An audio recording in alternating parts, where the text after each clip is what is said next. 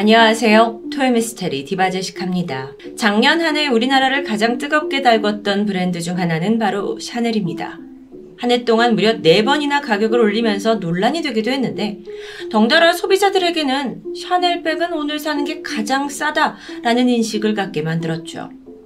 그러다 보니 매장마다 새벽부터 줄을 서 기다리는 사람들이 생겼고 심지어 정가에 사서 프리미엄을 붙여 되파는 리셀러들이 활개를 치기도 했습니다.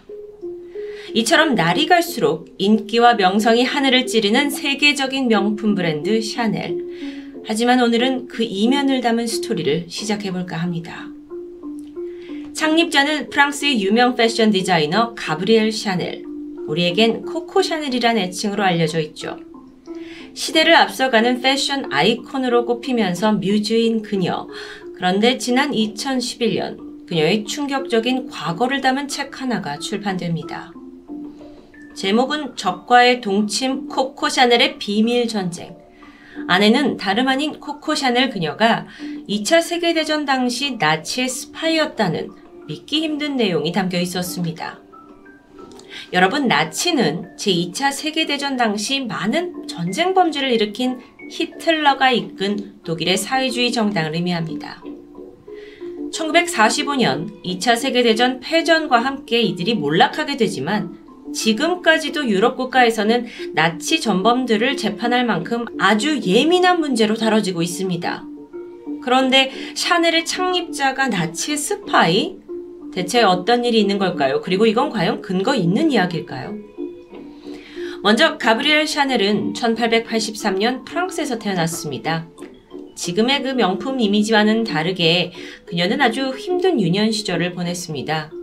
어릴 때 엄마가 돌아가셨고 아버지에게 버림받아 보육원과 수도원을 전전했죠. 그리고 이때 수녀원들로부터 바느질을 배우면서 조금씩 디자인에 눈을 뜨게 됩니다. 18살이 되고 나서는 고아원을 나와서 파리의 한 의상실 보조 재봉사로 일을 시작하게 되는데요. 그런데 이것만으로는 수입이 턱없이 부족했습니다. 그래서 밤에 뮤지컬에 나가서 무명 가수로 노래를 부르며 생계를 유지하게 되죠. 당시 그녀가 즐겨 부르던 노래가 코코리코였는데 이 코코 샤넬이라는 애칭 또한 이때 만들어집니다. 그녀가 가수로 일할 당시에 우아한 미모 그리고 매력적인 언변 여기에 빠진 장교들 또 부유층 귀족 남성들로부터 그녀는 인기를 한 몸에 받았다고 합니다. 그러면서 자연스럽게 한 육군 장교와 연애를 시작하게 되죠.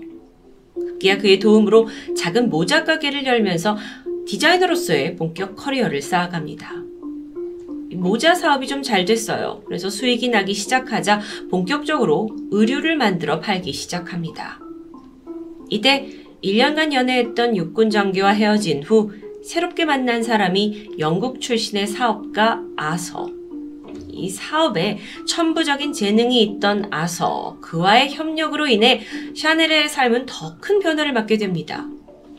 아서는 일찌감치 그녀의 야망을 눈치챘고 적극적인 후원자가 되어준 겁니다. 이후 샤넬은 프랑스 깜봉거리에 자신의 이름을 건 매장을 열게 되고 모자와 스포츠웨어로 조금씩 유명세를 얻게 되는데요. 그렇다 하더라도 이때까지만 해도 샤넬은 뭐 의류 브랜드 중 하나였을 뿐 명품으로 인식되기엔 역부족이었습니다. 그러던 1921년 샤넬의 첫 향수인 넘버 5를 발표하게 되는데 이 향수가 인류 최초의 인공 향수다라는 타이틀과 함께 당시 마릴린 먼로의 광고가 엄청난 유명세를 타면서 그야말로 샤넬이 세계적인 브랜드로 발돋움하는데 아주 중요한 계기가 됩니다. 자연스럽게 디자이너 샤넬 또한 프랑스의 유명 인사들이 모이는 사교 파티에 드나들었고 점점 그 영향력을 키워가게 돼요. 참고로 당시 그녀와 함께 어울렸던 유명한 사람들 중 한 명은 작곡가 스트라빈스키, 화가 피카소 등이었습니다. 이름만 들어도 모두 아는 사람이죠. 이렇게 앞날이 창창할 듯 했지만 사실 그녀는 이 수익금 배분으로 골머리를 앓고 있었습니다. 향수 넘버 5를 만들 당시에 자금이 부족했어요. 그래서 샤넬이 프랑스 최대의 화장품 공장을 소유하고 있던 베르트하이머 형제를 설득했고 이들로부터 투자금을 받아서 제품을 출시하게 된 겁니다. 그렇다 보니까 투자자이자 사업 파트너인 이 베르트하이머 형제가 전체 수익의 70%를 가져가고요. 정작 샤넬 본인은 10%의 지분만을 갖게 되는 구조였죠. 그 유명세와 판매율에 비해 그녀에게 떨어지는 게 별로 없는 듯 합니다. 어쨌든 샤넬 브랜드는 승승장구했습니다. 작은 모자 가게에서 시작한 샤넬이 1939년에는 약 4,000명의 노동자가 일하는 대기업으로 성장했고요.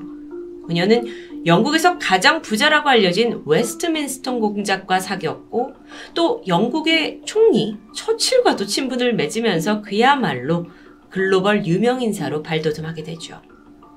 그러던 1939년 2차 세계대전이 발발했습니다. 프랑스가 나치에게 점령을 당하게 되면서 프랑스 국민들은 레지스탕스라는 저항군을 설립해 활동하기 시작했어요. 이때 남자 여자 할 것 없이 프랑스를 지키기 위한 애국심으로 똘똘 뭉쳤고 사람들은 총을 들고 거리로 나왔습니다. 이렇게 사진에서처럼 여성들이 총을 들고 나와 있죠.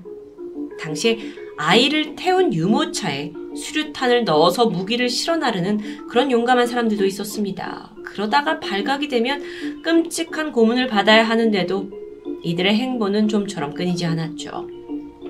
그런 분위기 가운데 코코 샤넬의 행보는 사뭇 눈에 띄었습니다. 그녀는 귀족 출신의 13살 연하였던 나치의 독일군 장교 한스 윈터와 연인 사이로 발전한 겁니다. 쉽게 말하면 적군과 사랑에 빠져버린 거죠. 샤넬은 이후 나치의 보호 아래 파리의 리츠 호텔 스위트룸에 머물면서 전쟁 중에도 호화스러운 생활을 이어나가게 됩니다. 이때 좀 눈총을 받았을 것 같은데요. 시간이 흘러 1944년 마침내 프랑스가 나치로부터 해방되고 코코 샤넬은 프랑스 레지스탕스에 의해 체포되고 말았습니다. 전쟁 기간 동안 독일군과 은밀한 관계를 맺고 또 이들의 스파이 역할을 했다는 혐의 때문이었죠. 어쩌면 나치의 보호를 받았고 또 이런 호화 생활을 했기 때문에 음, 비난과 미움의 시선이 한 번에 간 것도 당연한 것 같습니다. 여기에 더해서 샤넬이 히틀러의 최측근과 직접 연락을 했을 정도로 밀접하다라는 설까지 떠들게 되죠. 그렇게 그녀는 최고의 패션 디자이너에서 졸지의 히데우 매국노라는 비난과 함께 반역자로 전락합니다. 근데 샤넬은 이 부분에 대해서 나는 그저 남자와 사랑에 빠졌을 뿐이지 조국을 배신한 건 아니다 라고 반박했는데요. 그러면서 아주 흥미로운 이야기를 하는데 애초에 62살 여자에게 젊은 남자가 잠자리를 갖자고 하는데 먼저 여권을 보여달라고 할 여자는 없지 않겠냐? 라고 대답합니다. 그러니까 이게 뭐네편내 편을 떠나서 이 두 사람은 순수한 사랑이었다라는 설명이었고 이게 어찌 보면 이해 갈 만한 감정이기도 하죠. 그런데 이게 과연 사랑만 했다는 게 사실일까요? 사실 샤넬은 2차 세계대전 기간 중 연인 한스에게 은밀한 부탁을 하나 남겼습니다. 그건 바로 넘버 5 향수의 지분을 많이 가지고 있는 베르트하이머 형제로부터 그 소유권을 뺏어달라는 부탁이었죠. 이게 어떻게 가능하냐? 베르트하이머 형제가 나치가 처단하고자 했던 유태인이었기 때문에 가능했습니다. 즉 고국을 침범한 나치를 이용해서 샤넬의 이익을 취하고자 하는 고도의 계산처럼 느껴지는데요. 다행히 이걸 예상한 베르트하이머 형제가 발빠르게 미국으로 대피하게 되면서 그녀의 계획은 무산됐죠. 결론적으로 샤넬은 이 스파이설에 대해서 증거 불충분으로 풀려났습니다. 실질적으로 프랑스에 딱히 피해를 입힌 점이 없다라는 점과 함께 또 영국의 총리, 뭐 처칠 이런 사람들도 알고 있었고 그 외에 유럽의 상류층과도 두터운 인맥이 있었기에 가능한 일이라고 분석됩니다. 하지만 여전히 프랑스에 살기엔 좀 신변이 위태로웠던 샤넬은 결국 스위스로 망명했고 15년간 객지 생활을 하게 됩니다. 이후 다시 파리로 돌아왔지만 반역자의 낙인이 찍힌 일에 그녀는 조용히 살아야만 했죠. 아니, 그런데 비슷한 시기에 아이러니하게도 미국에서는 여성의 사회 진출이라는 시대적 분위기와 맞물리면서 이 샤넬, 이 브랜드가 엄청난 히트를 치게 됩니다. 게다가 이때 베르트 할머 형제와도 극적으로 화해를 하면서 지금까지도 이 샤넬의 시그니처 백으로 여겨지는 제품들이 연이어 성공가도를 달리게 되죠. 미국에서는 샤넬에게 금세기 최고 패션 디자이너라는 패션 오스카상을 수여하기도 했습니다. 이렇게 유명세가 오르는 과정에서 그녀가 나치를 도왔다 하는 정치적인 이야기는 전혀 언급되지 않았습니다. 사람들은 오로지 그녀의 패션에 열광했죠. 그렇게 샤넬은 제2의 전성기를 맞았고 세계적인 디자이너로 활동하다가 1971년 파리에서 심장마비로 사망합니다. 향년 88세의 나이였죠. 프랑스를 대표하는 최고의 디자이너가 사망했다라면서 외국 언론이 포장했지만 어라 정작 프랑스 정부 생각은 달랐습니다. 여전히 그녀가 전쟁 당시 독일군에 협력했다라는 의혹을 지울 수 없었기 때문에 프랑스 안에다가 그녀의 무덤을 만드는 건 끝내 거부하게 됩니다. 그렇게 결국 그녀는 스위스에 매장됐죠.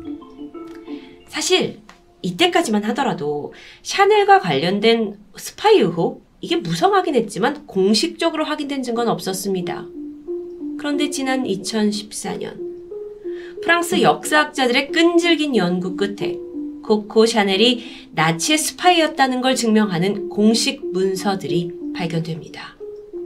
그거에 의하면 코코 샤넬의 코드네임은 웨스트민스터, 고유 번호는 F7124. 그녀가 57세였던 1940년에 독일 첩보기관 압베어에 정식으로 채용됐다는 내용입니다. 또한 전쟁이 막바지에 치닫던 1944년 11월에 코코 샤넬이 나치 장교 한스 귄터의 아내이자 스파이라는 사실을 들었다라는 메모까지 확인됩니다. 아니 그렇다면 샤넬은 나치에서 스파이로 뭐 어떤 활동을 했던 걸까요? 이 단서는 암호명 웨스트민스터를 통해서 짐작할 수 있을 텐데요. 앞서 말한 대로 샤넬이 6년간 교제했던 영국 대부호의 이름이 웨스트민스터죠.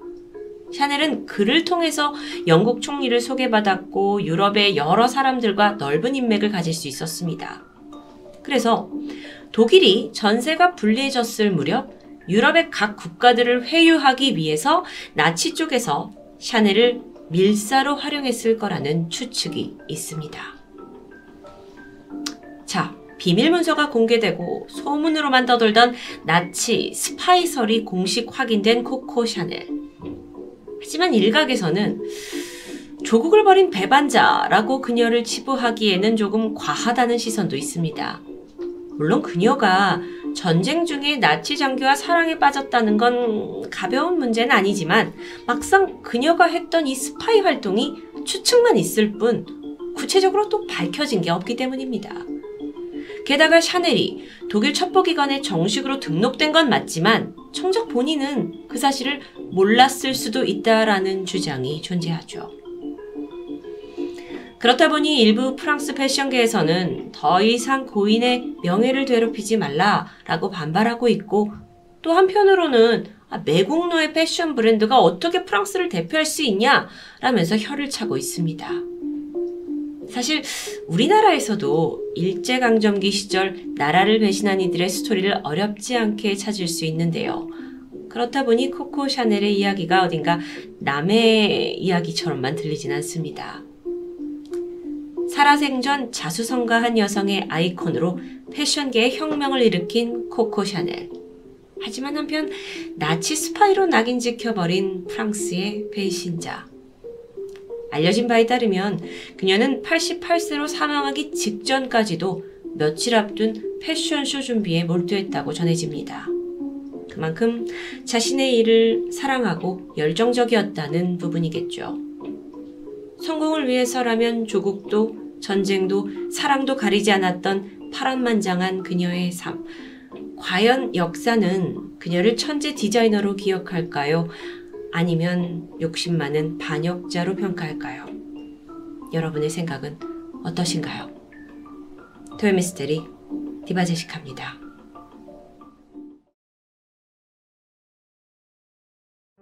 안녕하세요. 토요미스테리 디바제식합니다. 태국 북부 치앙라이에서 만들어진 유소년 축구교실 묵바. 이 묵바란 단어는 태국어로 야생 멧돼지를 의미합니다. 그만큼 강인한 축구팀이 되고 싶은 아이들의 소망을 담은 거겠죠. 2018년 6월 23일, 묵바 축구팀은 모두 설레어하고 있었습니다. 훈련을 마치고 나서 치앙라이 북쪽에 있는 태국의 유명한 동굴 탐루엉으로 피크닉을 계획했기 때문인데요. 여긴 태국에서 가장 긴 동굴로 총 길이가 무려 10km에 달합니다. 내부 구조가 미로처럼 복잡하긴 했지만 위험한 곳은 아니었고요. 평소 주민들도 자주 찾는 뭐 그런 관광지였죠. 그날 11살부터 16살까지로 구성된 유소년 축구팀 12명, 그리고 25살의 코치 한 명이 신나해 하면서 함께 동굴 입구를 지나 안으로 깊숙이 진입합니다. 그런데 얼마 지나지 않아 폭우가 쏟아지기 시작했죠. 그리고 나서부터 전혀 예상치 못한 위급 상황이 됩니다. 동굴 입구에서부터 물이 빠르게 차오르기 시작한 겁니다. 여기서 잠깐 동굴의 구조를 좀 설명드리면 탐루엉 동굴은 석회 동굴입니다. 이게 이제 땅 속을 흐르던 지하수가 석회암을 녹여서 땅 밑에 텅 빈 공간을 만든 거죠. 그래서 모두 다 지하에 있어요. 그리고 또 안에 가보면 내부의 굴곡과 너비의 차이가 뭐 제각각 아주 급격히 나타납니다. 소년들이 이 동굴에 들어갈 당시에는 사실 순조로웠습니다. 물론 굴곡이 무려 5m 이상이라서 아이들이 동굴 안에서 트레킹을 하듯이 지하 내부를 오르락 내리락 해야 했죠. 그런데 갑자기 엄청난 폭우가 쏟아지면서 동굴 입구부터 물이 차오르기 시작한 겁니다. 그러면서 뒤를 돌아보니까 일행이 지나온 저 5m짜리 굴곡이 이미 수심 5m가 된 계곡으로 변해버린 상황이에요. 지나갈 수가 없는 거죠. 물론 여러분, 이런 큰 비가 예상될 때는 당연히 동굴 출입을 통제하는 게 맞습니다. 하지만 그날 일기예보에 비 소식이 없었기 때문에 미처 통제를 하지 못했던 건데요. 실제로 태국의 본격적인 우기는 그때로부터 일주일 후에나 예정돼 있던 터였습니다. 어쨌든 지금 문제는 빗물이 계속 깊숙한 곳까지 흘러 들어온다는 거죠. 그러니까 이 당황한 축구팀이 물을 피해서 오히려 동굴의 더 깊은 안쪽으로 들어갈 수밖에 없었습니다. 나갈 수 없으니까요. 이게 완전 진퇴양난인 겁니다. 그리고 그렇게 깊숙이 들어갈수록 핸드폰이 터지지 않는 것도 당연하겠죠. 문제는 이들이 여기서 실종됐다는 걸 알고 있긴 할까요? 밖에서 이제 아이들을 기다리던 부모들이 연락도 없고 집에 돌아오지 않자 초조해졌습니다. 축구팀 사무실에서조차 아니 아이들을 이끌고 나간 코치가 연락이 없으니까 무슨 일인가 싶어서 어리둥절 하던 차에 문득 몇 시간 전 코치가 SNS에 올린 사진 한 장이 기억났죠. 동굴 앞에서 아이들과 함께 찍었습니다. 순간 사무실이 즉각 위급 상황이구나 라는 걸 파악했고 소방서에 다급히 구조를 요청합니다. 실종 이튿날인 6월 24일, 이때부터 대대적인 작전이 시작됩니다. 해군 소속 네이비실과 경찰, 소방대원까지 총 천여 명이 합동 구조에 투입돼요. 그런데 문제가 있습니다. 일단 동굴에 진입하는 것조차 난관이었죠. 일부 구간이 아예 물로 다 꽉 차 있어서 평범하게는 들어갈 수가 없는 겁니다. 그래서 잠수 장비를 장착한 전문 다이버가 동원이 되는데 또 다른 난관이 있었어요. 들어가 보니까 물 자체가 다 막 흙탕물이어서 한 치 앞도 보이지 않는 겁니다. 이렇게 들어갈 수조차 없는 답답한 상황 속에서 시간은 계속 흘러갔죠. 혹시 축구팀이 안에서 변을 당한 건 아닌지, 살아는 있는지, 실종자들이 물을 피해서 어딘가에 있다면 천만 다행이지만 과연 그 상태로 얼마나 버틸 수 있을 건지. 불행 중 다행인 건 동굴 안에는 물이 넉넉히 있죠. 그리고 또 이 석회암이 바위에 구멍이 많아서 산소가 충분히 공급될 수 있는 구조입니다. 그러니까 분명 사람만 있다면 어느 정도 버틸 수는 있다는 얘기죠. 누가 뭐래도 빨리 구해내는 게 급선무였습니다. 한편 지상에서도 수색 작업은 계속됐습니다. 혹시나 이들이 다른 출구로 나왔을지도 모른다 라는 기대 때문에 동굴이 통하는 이 산속 곳곳을 다 뒤지게 돼요. 심지어 동굴과 좀 가깝게 연결된 땅까지 뚫게 되는데요. 자, 여러분 지금 보시는 사진이 전체 탐루엉 동굴의 구조입니다. 산을 가로지르고 있는 이 길고 긴 석회 동굴. 이 속에 도대체 어디에 묻바 축구팀이 있는지 외부에서는 쉽게 알 길이 없었죠. 답답합니다. 그렇게 실종된 날로부터 3일째가 되면서 미국, 영국, 호주, 미얀마, 라오스 여러 국가에서 동굴의 석회 동굴의 특이성을 잘 알만한 추가 전문 구조 인원들을 어, 파견하게 돼요. 그러면서 이 사건이 전 세계적인 주목을 받게 되죠. 여러분도 아마 기억하실 텐데 사건 당시에 굉장히 글로벌하게 보도가 됐는데 그 이유가 워낙 여기가 구조해내기 특이한 곳이기 때문입니다. 아니, 그런데도 상황은 답답했어요. 그렇게 무려 열흘이 지난 7월 2일입니다.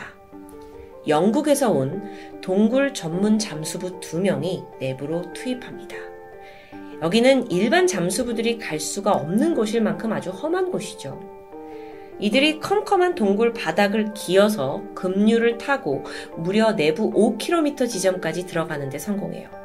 그리고 거기에서 마침내 그토록 기다리던 인기척을 느낍니다. 실종자 13명 전원을 찾아낸 겁니다. 발견 당시 13명 전원은 물로 둘러싸인 언덕에 웅크리고 앉아 있었습니다. 영국 대원이 물속에서 딱 나타나자 소년들이 너무 반가워하면서 영어로 hello 하고 인사를 건넸다고 하는데요. 딱 봤을 때 이들은 건강상에 큰 문제는 없어 보였습니다. 다행이죠.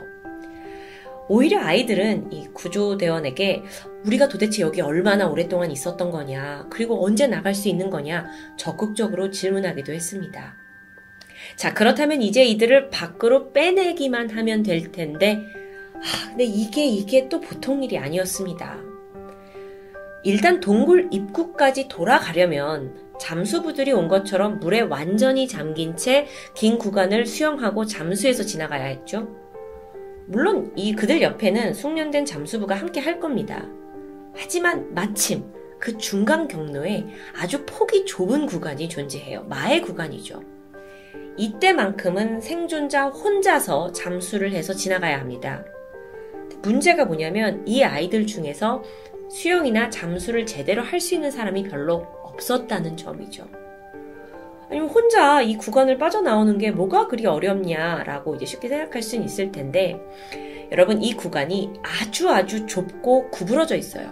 그래서 여간 빠져나오기 힘듭니다. 좀 사진을 보시면 이해하실 수 있을 텐데 산소통을 메고는 나올 수가 없어요. 그래서 산소통을 빼고 나와야 돼요. 근데 이게 아이들한테는 결코 쉬운 일이 아니죠. 목숨을 걸어야 합니다. 이것 때문에 동굴의 구조가 계속 지연될 수밖에 없었던 겁니다. 아니, 그럼 이걸 어떻게 해결해야 할까요? 일단 이 잠수부 구조대가 급한 대로 아이들한테 잠수 교육, 수영 교육을 시작했습니다. 아니, 근데 아이들이 숙련될 때까지 얼마나 걸릴지, 또 그렇다 하더라도 성공할 수 있을지를 아무도 장담할 수 없는 겁니다. 그래서 전략이 더 필요했죠. 한편 실종자들을 찾았다는 소식을 들은 동굴 밖에서도 급하게 물을 퍼내기 시작해요. 그러면 다른 길로 나올 수도 있을 테니까요. 여러 명이 달려들어서 한 시간에 1600리터씩 퍼냈는데 그래봤자 동굴의 수위가 1cm 정도 줄어드는 아주 미약한 수준입니다. 이 정도 속도라면요, 물을 다 빼내는데 장장 6, 4개월이 걸린다고 해요. 그것조차 앞으로 비가 더 오지 않는다라는 조건인데 태국에서는 우기가 다가오고 있었죠. 물론 다른 방법으로 동굴의 천장에 이제 구멍을 뚫어서 그들을 뭐 헬기로 하나씩 꺼내는 방법도 제기됐습니다. 하지만 그러려면 천장에서 수직으로 700m나 뚫어야 해요. 그리고 그렇게 하다가 혹시 동굴이 붕괴될 수도 있죠. 그럼 더 위험합니다. 모두가 다칠 수 있거든요. 현실적으로 불가능한 방안이었죠.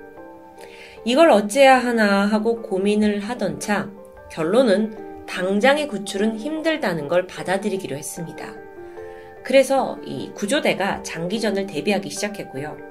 무리가 있는 곳으로 약 4개월치의 식량을 조달하기 시작해요. 이외에 의사와 간호사, 특수대원들도 파견됩니다. 또 내부에 전화선을 설치해서 외부와 연락을 할 수 있도록 만들어두기도 했습니다. 휴, 이게 얼마나 장기화될지 모르는 이 두려움 속에서 동굴 안의 분위기는 어땠을까요? 다행히 아이들은 밝았습니다. 가족들에게 편지를 보내기도 했는데 제가 얼른 돌아가서 부모님 가게 일을 꼭 도울게요 하는 기특한 말을 남기기도 했죠. 그러던 7월 6일에 가슴 아픈 소식이 전해집니다. 태국 구조대원 중 한 명이 작전을 하던 중 사망한 겁니다. 동굴 내부에다가 그 산소통을 전달하고 다시 밖으로 나오던 중에 문제가 발생한 거죠. 사망자는 39살의 사만 쿠난. 그는 전직 해군 특수부대 부사관 출신이었는데 전역을 한 후에 보안요원으로 일을 하고 있었다고 합니다. 그러다 이 동굴 소식을 듣고 바로 사고 구조대에 지원한 자원봉사자였던 겁니다. 예기치 못한 인명사고까지 발생하면서 동굴에는 비통함과 긴장감이 감돌았습니다. 하지만 위기가 이게 끝이 아니에요.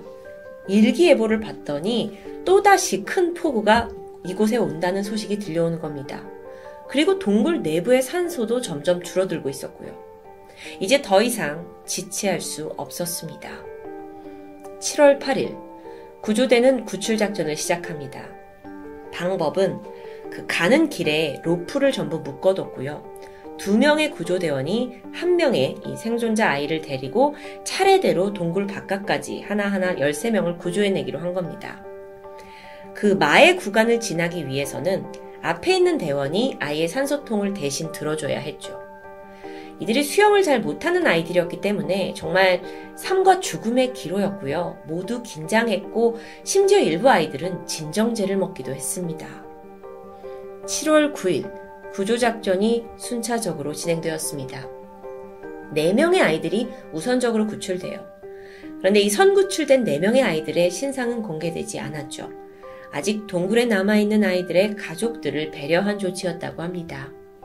곧 이어진 두 번째 구출 작전에서도 4명이 추가로 구출되었습니다. 그리고 다음 날인 7월 10일 드디어 남아있는 5명을 모두 구출해내면서 생존자가 무사히 생還하는데 성공합니다. 이건 실종 17일 만의 일이었습니다. 동굴을 모두 빠져나온 아이들은 다행히 건강에 큰 이상이 없었습니다. 하지만 마지막으로 빠져나온 축구팀 코치 에까본 찬따웡세의 황태가 좋지 않아 보였는데요. 알고 보니 코치는 동굴에서 최초로 발견된 시점까지 약 열흘 동안 제대로 된 음식을 먹지 못했다고 해요. 근데 이것과는 반대로 발견 시점에 아이들은 꽤 기력이 좋았는데요. 그들은 어떻게 버틴 건지 알아보니까 그건 바로 아이들이 애초에 동굴에 들어간 이유는 생일 파티를 하기 위해서였다고 합니다. 그러면서 소량의 간식을 챙겨갔죠. 그런데 음식이 있어서 다행인 건 맞지만 동굴에 갇힌 후에 축구 코치는 유일한 어른으로서 이 식량을 잘 분배해야 한다라고 생각합니다. 왜냐하면 이곳에 얼마나 있을지 모르니까요. 그러면서 자신보다는 아이들을 먼저 챙겼고요. 정작 본인은 간식을 단 한 입도 먹지 못하고 오직 물만 마셔가면서 버텼다는 사실이 전해지죠. 어, 저는 이게 너무 감동이고 정말 참된 어른의 배려가 아니었을까라고 생각이 드는데요. 코치의 지혜와 활약은 더 있었습니다. 아이들이 목이 말라서 물을 마실 때도 바닥에 있는 건 절대 마시지 마라. 천장에 맺혀 있는 것만 마셔라 라고 지시했습니다. 혹시 모를 세균 감염을 걱정한 겁니다. 또한 동굴에 있는 아이들이 이제 무섭다고 엄마가 보고 싶다고 이렇게 공포에 떨 때면 다 같이 축구팀 구호를 외치게 하거나 또는 명상을 하면서 모두가 긍정적으로 생각할 수 있도록 유도했습니다. 또 아이들이 에너지를 아낄 수 있도록 잠을 꼭 자두라고 건강도 챙겼죠. 그의 나이 겨우 25살 청년입니다. 그가 이렇게 위급한 상황에서 리더십이 있고 또 침착하게 행동할 수 있었던 이유는 어린 시절에 승려 생활을 경험했기 때문이라고 밝혔는데요. 무엇보다도 나보다 남을 배려하는 걸 배웠던 겁니다. 한편 후에 알려진 바에 의하면 이 코치는 미얀마 출신으로 난민입니다. 그래서 태국 시민권이 없는 무국적자였죠. 그런데 이 구조 이후에 태국 정부는 그에게 시민권을 수여했습니다. 다시 구출 사건으로 돌아와서 동굴에서 나온 직후 아이들과 코치는 즉각 병원으로 이송되었죠. 건강에 큰 지장이 없어 상태는 금방 호전되었습니다. 지금 보고 계신 사진은 병원에서 다들 기념 사진을 찍고 있는데 13명 다 건강해 보이는 게 참 기분이 뭉클하죠. 참고로 아주 귀여운 일화도 있었는데요. 구출 당시에 생존의 기쁨도 잠시 이 축구팀 아이들이라서 그런지 그 와중에 아, 러시아 월드컵이 지금 어떻게 됐냐라고 급하게 묻기도 했습니다. 어둡고 축축한 동굴에서 무려 17일을 버틴 소년들과 코치. 이 기적적인 생존 스토리는 태국뿐만이 아니라 전 세계를 감동시키기에 충분했습니다. 그리고 얼마 후에 동굴 입구에 특별한 동상이 하나 세워집니다. 이들을 구출하려다가 사망한 전 해군 특수부대원 사만 쿠난의 동상이었죠. 맞죠. 생존자는 무사히 돌아왔지만 그렇다고 희생자를 잊어서는 안 되겠죠. 태국의 국왕은 사만 쿠난을 소령으로 특진시키고 왕실의 최고 훈장을 수여했습니다. 그 밖에도 태국 정부가 이 구출 작전을 통해 뛰어난 위기 대응 능력을 보여주었다는 찬사를 받았습니다. 그 과정을 조금 보면 실종 소식이 알려지자마자 세계 각국에 발 빠르게 동굴 전문가를 요청했습니다. 그리고 파견이 돼서 태국에 온 이들에게 거의 외교관급의 면책 특권을 줬죠. 그러니까 혹시 모를 불상사가 일어나더라도 비난받을 것을 막고 오직 구조에만 집중할 수 있게 해라 라는 조치였습니다. 덕분에 영국인 다이버가 들어가서 실종자들을 최초로 발견할 수 있었고요. 또한 이 구조에 헌신했던 해외 자원봉사자들 100여 명도 있었는데요. 이들에게는 태국 여행권과 항공권을 무료로 지원하기도 했죠. 그렇게 이 긴 서사가 끝났습니다. 동굴의 소년들은 모두 각자의 품으로 무사히 돌아왔죠. 사진 속의 모습은 이들의 스토리가 전 세계에 알려지고 나서 심지어 미국의 유명한 엘렌 쇼에도 출연한 모습입니다. 참, 오늘 톰이 오랜만에 참 훈훈한데요. 한치 앞도 보이지 않는 아주 컴컴한 동굴, 그 긴박한 상황에서 서로에게 용기를 주고 또 양보하면서 살아남고 또 그저 살려야 한다 라는 목표 하나로 모두가 뜻을 이룬 이 사건. 뜨거운 인류애를 잘 보여주면서 우리 사회는 물론이고 또 전 세계 많은 이들에게 귀감으로 남아 있습니다. 지금까지 토요미스테리 디바제시카였습니다.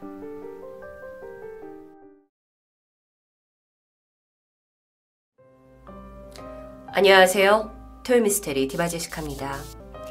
지금 사진 속에 보이는 여성의 이름은 하난. 1930년대 레바논에서 태어나 평생을 그곳에서 산 여성입니다. 물론 중동의 동쪽 해안에 위치한 이 레바논이라는 아랍 국가가 우리에게 좀 생소하기도 하고 사진 속 여성이 그저 평범한 외국인처럼만 보이는데요. 하지만 사실 그녀에게는 아주 특이한 사연이 있습니다. 하나니 무난하게 10대 시절을 보내고 20살이 되던 해 같은 레바논 출신의 한 부유한 남성과 결혼을 하게 되는데 그의 이름은 파룩 몬수르. 결혼 후에 하나는 남편의 성을 따라 하난 몬수르라는 이름을 가지게 됩니다. 이들 부부 생활은 남부러울 것 없었고요. 서로를 많이 아끼고 사랑하면서 드디어 두 명의 딸도 낳게 되는데요. 하나는 레일라, 하나는 갈라레. 하나는 가족과 함께 그저 오랫동안 행복해 하기를 바랬습니다. 하지만 그 소원은 쉽게 이뤄지지 않았죠. 하나니 둘째 딸 갈라레를 낳고는 시름시름 앓더니 몸이 극도로 쇠약해지기 시작합니다. 급기야 심각한 심장병 증세를 보이기도 했는데요. 의사는 그녀에게 앞으로 아이를 가지게 된다면 생명에 치명적인 위협이 될 수 있다고 충고합니다. 늘 대가족을 원했던 그녀였기에 하늘이 무너지는 것 같았지만 일단 고개를 끄덕였습니다. 하지만 그로부터 얼마나 지났을까요? 아니 의사들의 충고에도 불구하고 하나는 다시 뱃속에 아이를 갖게 됩니다. 이대로 출산까지 이어진다면 건강에 치명적인 영향을 미칠 테고 그녀 역시 이를 모를 리 없었는데요. 하나는 사실상 의사의 조언을 심각하게 받아들이지 않았던 겁니다. 주위의 만류에도 불구하고 셋째를 출산하겠다고 주장했고 드디어 열 달이 지나 해산일이 되었습니다. 남편과 가족들은 마음을 졸이며 산모를 기다리고 있는데 정말 다행히도 하나는 무사히 세 번째 아들을 출산합니다. 그렇게 1962년 막내 아들이 태어나게 되죠. 하지만 출산 이후 그녀의 건강은 급격히 나빠졌습니다. 특히 아이를 낳은 이듬해인 1963년에는 병세가 정말 최악에 치달았는데요. 이 무렵 그녀 역시 내가 살 날이 얼마 남지 않았다라는 것을 직감하게 되고 그러던 어느 날 하나는 남편 파록을 불러 기니 할 얘기가 있다고 합니다.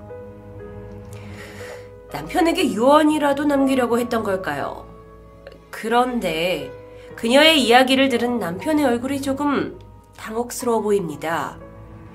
죽음을 앞둔 아내가 남긴 말은 여보, 난 곧 환생할 거예요.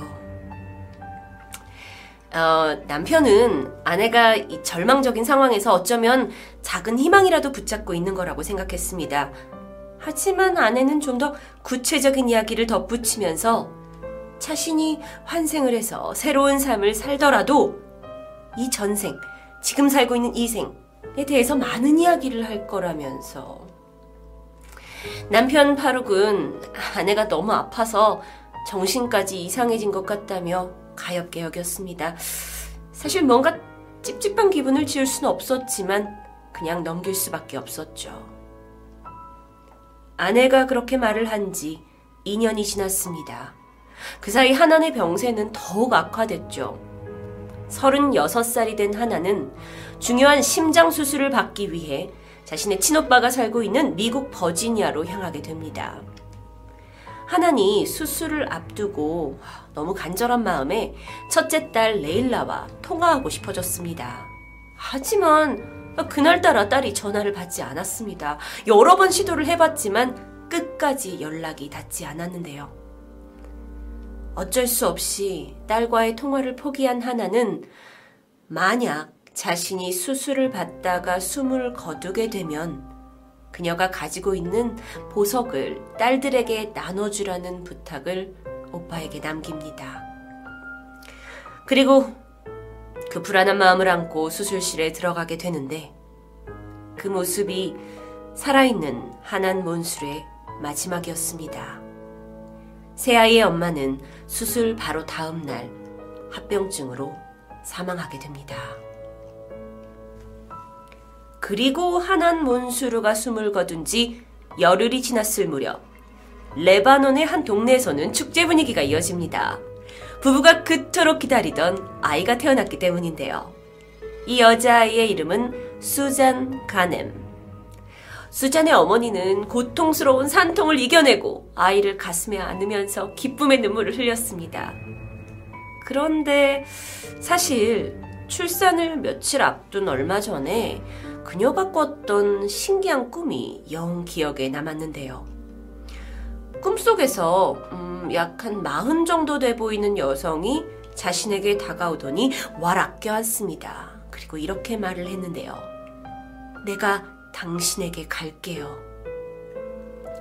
깨어나서도 너무도 선명했던 이 꿈.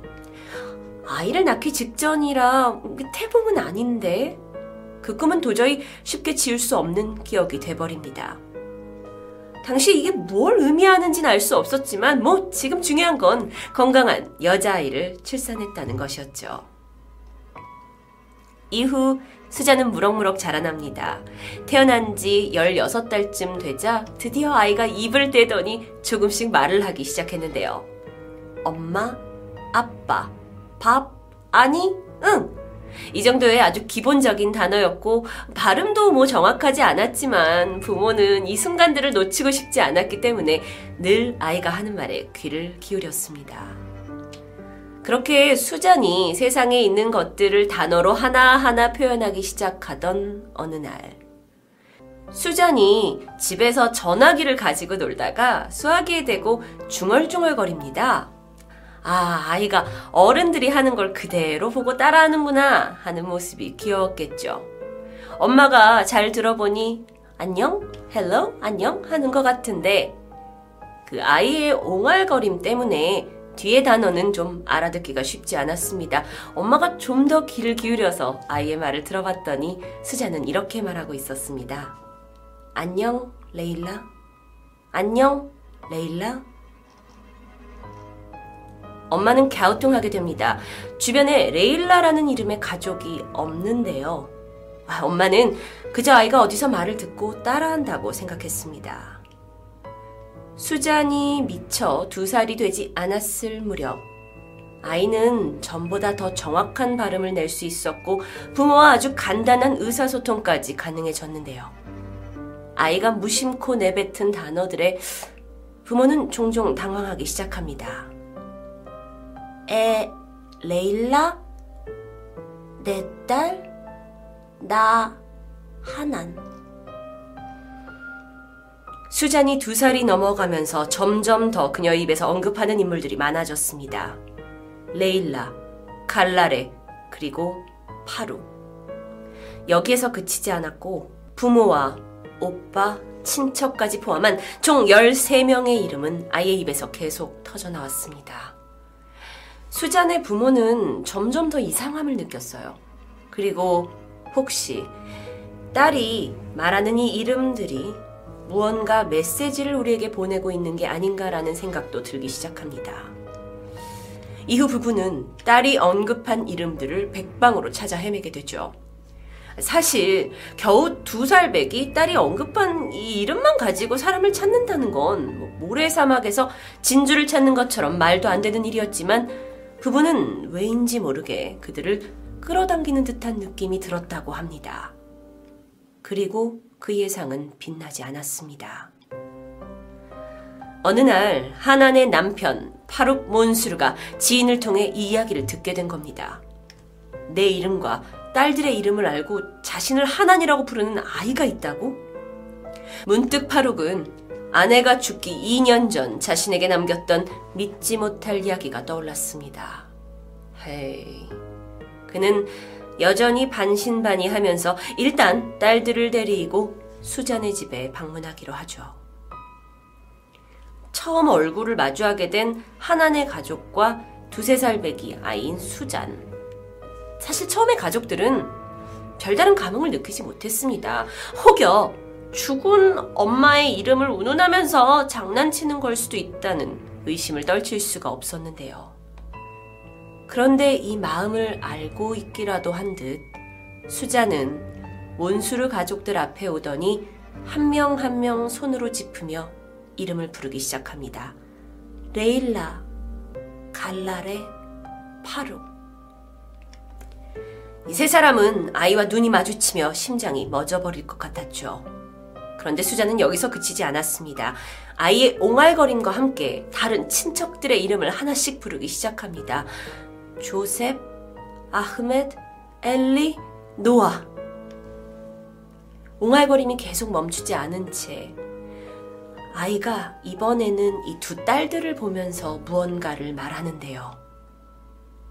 옛날, 수술 전에, 오빤, 보석, 있어요? 엄마 하나니 수술 직전 남긴 유언. 오로지 몬수르 가족들만 알고 있던 이야기입니다. 내가 죽으면 내가 가지고 있던 보석들을 내 딸들에게 주라고. 두 아이는 놀라움에 눈물이 왈칵 쏟아졌습니다. 그런데 수잔이 갑자기 종이를 가지고 오더니 무언가를 휘갈겼습니다. 사실 아이가 어려서 글을 읽고 쓸 나이는 전혀 아니었는데요. 아이가 그 작은 손으로 적은 것은 일곱 자리 숫자입니다. 그리고 그것은 몬순의 집 전화번호와 일치했습니다. 물론 뒤에 두 자리는 바뀌어 있긴 했지만 숫자는 동일했던 거죠. 이 모습을 지켜보고 있던 수잔의 현생 엄마, 아빠 또한 놀라움을 감출 수 없었습니다. 모든 것을 보고 있던 몬수르 가족은 정말 엄마 하나니 환생한 것이라는 생각에 휩싸이게 됩니다. 그렇게 시간이 흘러 수잔이 다섯 살이 되었고 수잔과 파룩의 사이는 더 가까워지기 시작합니다. 아이는 파룩에게 하루에 세 번씩 전화를 걸어서 그와 다정하게 통화를 했고요. 간혹 만남이 허락될 때면 그의 무릎에 앉아서 쉬고는 했습니다. 이후 수잔은 스물다섯 살이 될 때까지 여전히 죽은 하난의 남편 파룩과 연락을 이어가며 수잔이 아닌 하난의 마음으로 그를 향한 애틋함을 숨기지 않았다고 합니다. 파룩 또한 음, 어린 수잔을 죽은 아내의 환생이라고 굳게 믿고 받아들이게 되었는데요. 추 인터뷰에 따르면 어린 수잔이 오로지 하나만이 알 수 있었던 것들을 너무도 세세히 기억하고 있었고 생전 하나의 삶에 대해서 누구보다 잘 이해하고 있다고 파룩은 말합니다. 사진 속에 보이는 왼쪽이 하난 몬수루 그리고 오른쪽이 성장한 수잔 가넴입니다. 열흘을 사이에 두고 사망과 탄생을 겪었던 이 두 여성의 얼굴은 묘하게 닮아 있는 것 같은데요. 하난 몬수르가 가정을 그리워하는 마음에 정말 수잔 가넴으로 환생했던 걸까요? 많은 이들이 이 이야기를 그저 우연의 일치 아니면 거짓으로 꾸며낸 이야기라고 믿습니다. 여러분은 어떻게 생각하시나요? 토요미스테리 디바제시카였습니다.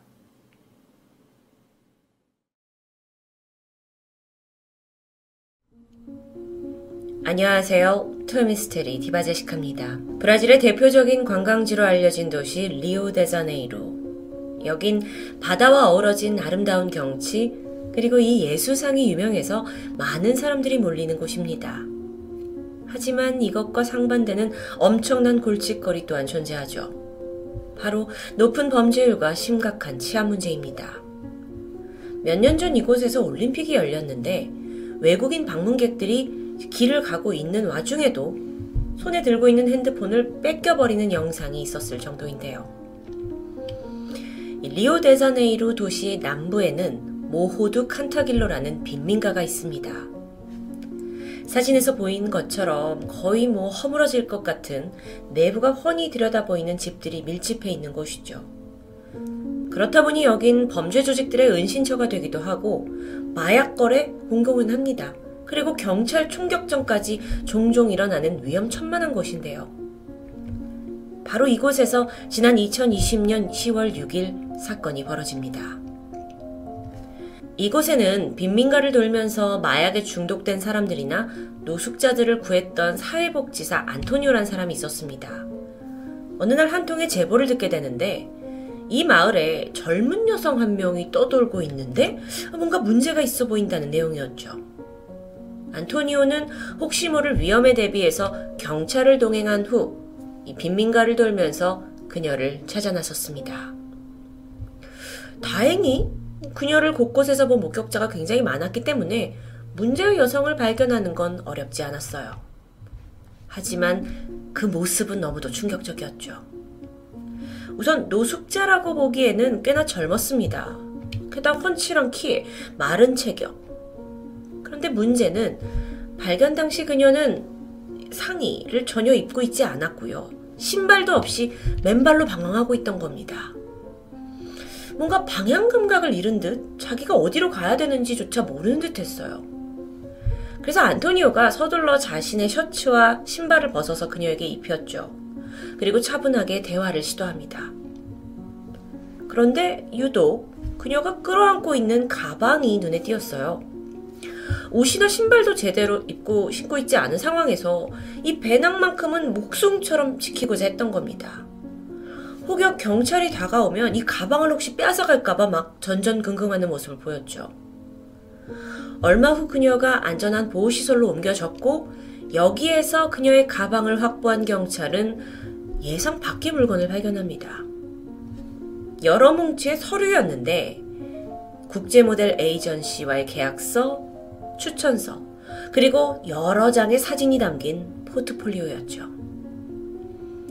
그렇게 빈민가를 떠돌던 그녀의 정체가 밝혀지는데 바로 한때 뉴욕에서 탑 모델로 활약했던 26살 엘로이자 핀투 폰치스였죠. 그녀는 전 세계적으로 유명한 잡지 뭐 엘르, 그라치아, 글래머 같은 곳에 표지를 장식했던 사람이고요. 명품 돌첸가바나의 모델로도 활약했던 사람입니다. 말 그대로 화려한 삶을 살았겠죠. 아니 그런 셀럽이 왜 브라질 빈민가에서 이런 누추한 꼴로 발견되었을까요? 우선 엘로이자는 브라질 북동부 출신으로 8명의 형제와 함께 넉넉치 않은 유년 시절을 보냈습니다. 어릴 때부터 생계를 걱정해야 했는데 성장을 하면서 보니까 180cm가 넘는 훤칠한 키를 갖게 되고 모두가 부러워할 몸매를 갖추게 되면서 모델의 최적 조건을 갖추게 되죠. 이후 그녀는 17살이라는 나이에 탑 모델 콘테스트 TV에 출연을 해서 이름을 알렸고 그때부터 모델로서 승승장구했습니다. 뉴욕으로 무대를 옮긴 후 엘로이자는 유명 모델 에이전시의 러브콜을 받으면서 계약을 따냈고요. 본격적으로 활동을 시작했죠. 유명 디자이너의 패션쇼의 모습을 보였고, 뭐, 잡지 커버뿐만 아니라 명품 브랜드들이 그녀를 애정하게 되었습니다. 실제로 그녀의 모델료는 한 컷당 약 750만 원이나 될 정도로 꽤 높았다고 하는데요. 게다가 자신의 삶을 SNS에 노출을 했는데 뭐 이곳저곳 멋진 곳을 여행하는 모습도 보였고 정말 모든 사람들이 선망하는 삶을 살았었습니다. 그런데 엘로이자는 다른 모델보다 좀 더 일찍 가정을 꾸린 편입니다. 18살이던 지난 2012년 쌍파울로에서 만난 30대 남성 안드레 비를레아누아와 결혼을 하게 된 거예요. 근데 이 안드레 역시 뭐 브라질에서 유명한 패션 모델 중 한 명이었습니다. 그는 2007년 미국의 한 리얼리티 TV쇼를 통해서 얼굴을 알리기 시작했는데 이후에 보그나 GQ 같은 패션 잡지를 장식했던 잘 나가는 모델이에요. 이 두 사람이 만났고 16살이라는 나이 차이를 극복하고는 서로에게 호감을 느꼈고 이듬해 딸을 낳게 됩니다. 그리고 2014년 정식으로 결혼을 하게 되죠. 이 사진은 엘로이자가 자신의 어린 딸을 품에 안고 패션쇼에 선 모습인데요. 이 자체로 딸을 가진 모델이라는 모습이 많은 사람들에게 영감을 주기도 했습니다. 아니, 아니 그러면 이렇게 주목받는 삶을 살던 그녀가 왜 그렇게 변한 걸까요? 우선 가족들에 의해서 최초로 엘로이자의 실종 사실이 인지된 건 1년 5개월 전이었습니다. 뉴욕 맨하튼에 살고 있던 그녀가 2019년 5월 갑자기 행방불명된 겁니다.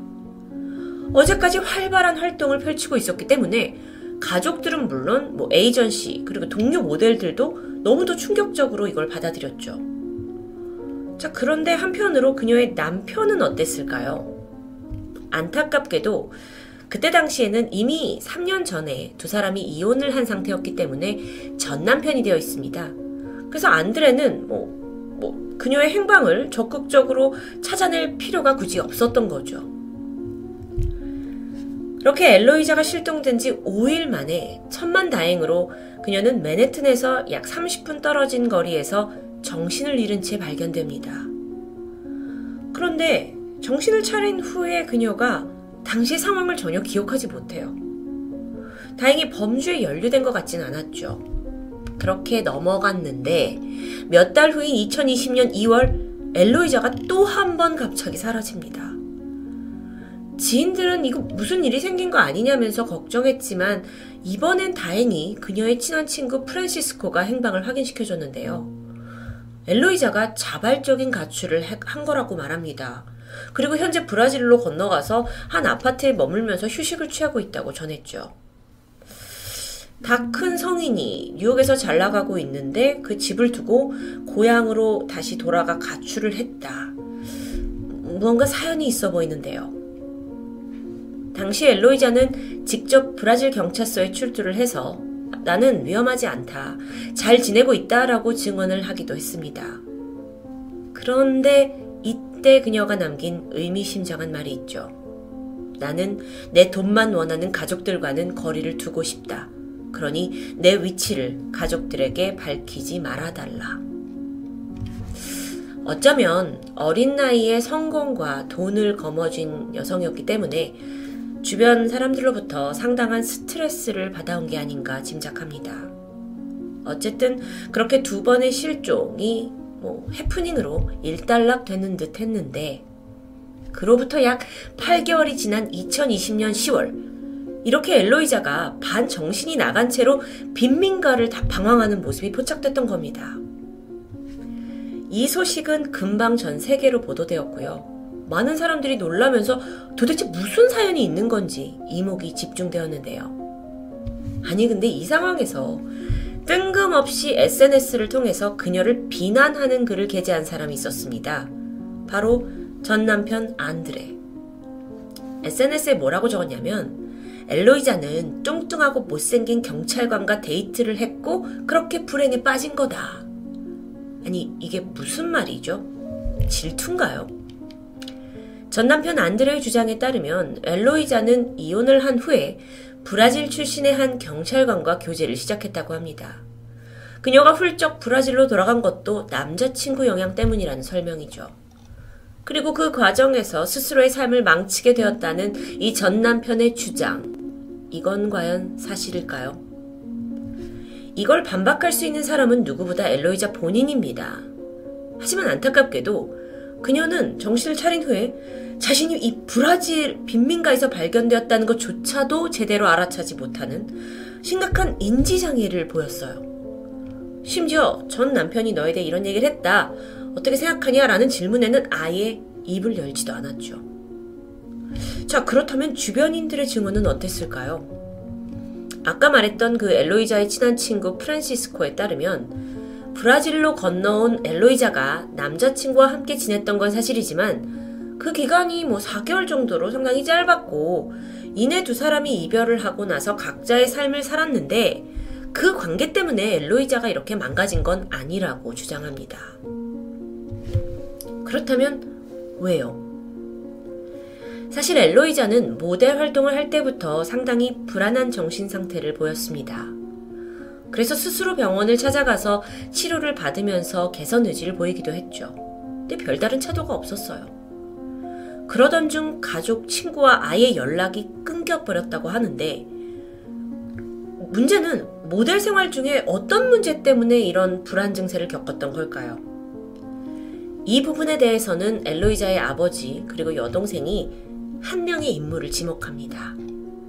또 한 번 등장하는 전 남편 안드레 비를레아누죠. 사실 엘로이자는 그의 두 번째 부인이었습니다. 재혼을 했던 건데 두 사람이 결혼을 한 이래 매일같이 언쟁을 높였다고 해요. 그런데 그 이슈가 뭐냐? 안드레가 아내 모델링에 관련한 모든 계약, 그를 자신이 컨트롤하겠다라고 주장했기 때문입니다. 그러면서 아내의 모든 돈을 내가 관리하겠다 하면서 강압적인 태도를 보인 것 같아요. 심지어 두 사람이 이혼하는 과정에서 양육권을 두고도 상당한 다툼이 있었죠. 끝내 안드레가 딸의 양육권을 차지하게 되긴 했지만 그마저도 어떤 이유로 법원은 안드레의 양육권을 박탈했고 황당하게도 현재 딸은 영국의 다른 어떤 가정에 입양된 상태라고 합니다. 그러니까 분명 이 스토리를 통해서라도 안드레가 엘로이자에게 좋은 영향을 줬던 사람은 아닌 것 같은데요. 한편 병원으로 옮겨진 엘로이자는 심각한 수준의 편집증과 강박증은 물론이고 약물 중독이라는 게 밝혀집니다. 패션계에서 화려하게 활동하던 이 모델이 마약에 쩔어 있었다라는 건데 이 부분에 대해서 그녀의 동료들은 엘로이자가 패션 산업계의 희생자라면서 안타깝게 보는 눈치였습니다.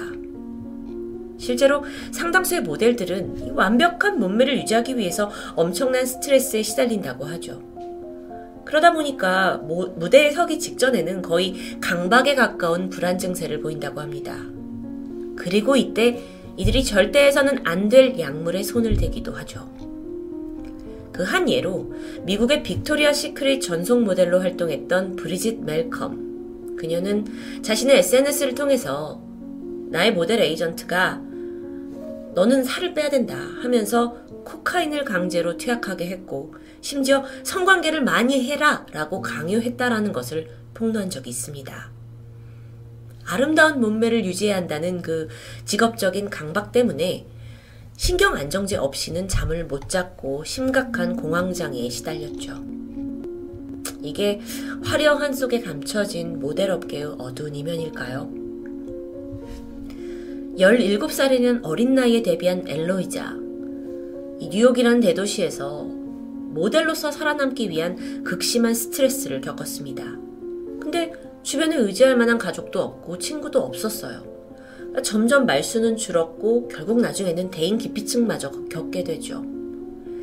심지어 누구보다 자신의 편이 되어줘야 할 남편마저 일거수일투족을 조종하고 돈에 욕심을 내면서 그녀가 점점 피폐해졌던 겁니다. 게다가 그녀는 경찰서에서 말했듯이 자신의 벌이로 뭐 가족과 친인척까지 먹여 살려야 한다는 압박감이 있었습니다. 발견 당시에 엘로이자가 뭐 거의 멍한 상태로 제정신이 아니었는데 그 와중에도 포트폴리오하고 이 계약서 같은 가방을 꼭 쥐고 있었다는 점에서 어쩌면 일에 대한 애착 또는 가족에 대한 책임감을 엿볼 수 있을 텐데요. 참 안타깝죠. 그렇게 극적인 구출 이후 엘로이자는 적극적으로 약물 중독 치료를 받았습니다. 그리고 지금은 정신적으로도 상당 부분 회복되었다고 전해지죠. 현재 엘로이자는 브라질의 조용한 시골 마을로 내려가서 가족과 함께 시간을 보내고 있습니다. 한 인터뷰를 통해서 만약 기회가 된다면 다시 모델 일을 하고 싶다라는 의지를 밝히기도 했는데요. 한편 전 남편 안드레는 그 사이 또 다른 여성과 재혼했다는 게 알려졌습니다. 겉은 화려하지만 처절한 생존 경쟁이 펼쳐지는 뉴욕 패션계. 거기에 너무도 어린 나이에 뛰어든 소녀. 항상 당당한 발걸음으로 런웨이를 누볐지만 정작 그녀의 삶이 위태롭게 흔들리는 건 그 누구도 알아차리지 못했습니다. 만일 그녀가 다시 모델로서 복귀를 한다면 전과 다른 건강한 몸과 마음으로 자신과 이를 사랑하게 되길 바라겠습니다. 토요미스테리 디바제식합니다.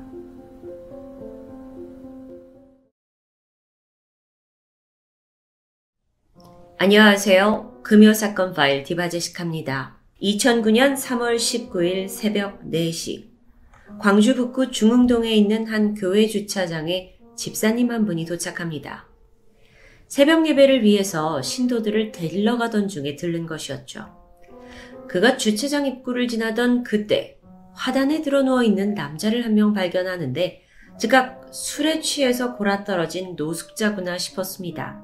그래서 일단은 그냥 지나치고 나서 40분이 지난 새벽 4시 40분 다시 교회 주차장에 들어왔는데 이 노숙자가 아까와 같은 자세로 화단에 그대로 누워 있습니다. 깨워야겠구나 싶어서 다가가 몸을 흔들게 됐죠. 그때 무심코 남성의 머리 쪽을 봤는데 피가 흥건합니다. 뿐만 아니라 얼굴을 알아볼 수 없을 만큼 두개골이 처참하게 함몰되어 있었습니다. 신고를 받고 출동한 경찰 역시 딱 보고 시신의 참혹한 상태에 너무도 당황했습니다. 둔기로 여러 차례 가격당한 얼굴은 알아볼 수 없을 만큼 끔찍하게 손상되어 있었죠. 현장에는 범행 도구로 쓰인 듯한 벽돌에 잔해가 남아 있었고 피해자의 점퍼에서 신발 자국 하나도 발견됩니다. 주머니에 돈과 지갑이 그대로 있었는데 그렇다면 금품을 목적으로 한 강도살인은 배제됩니다.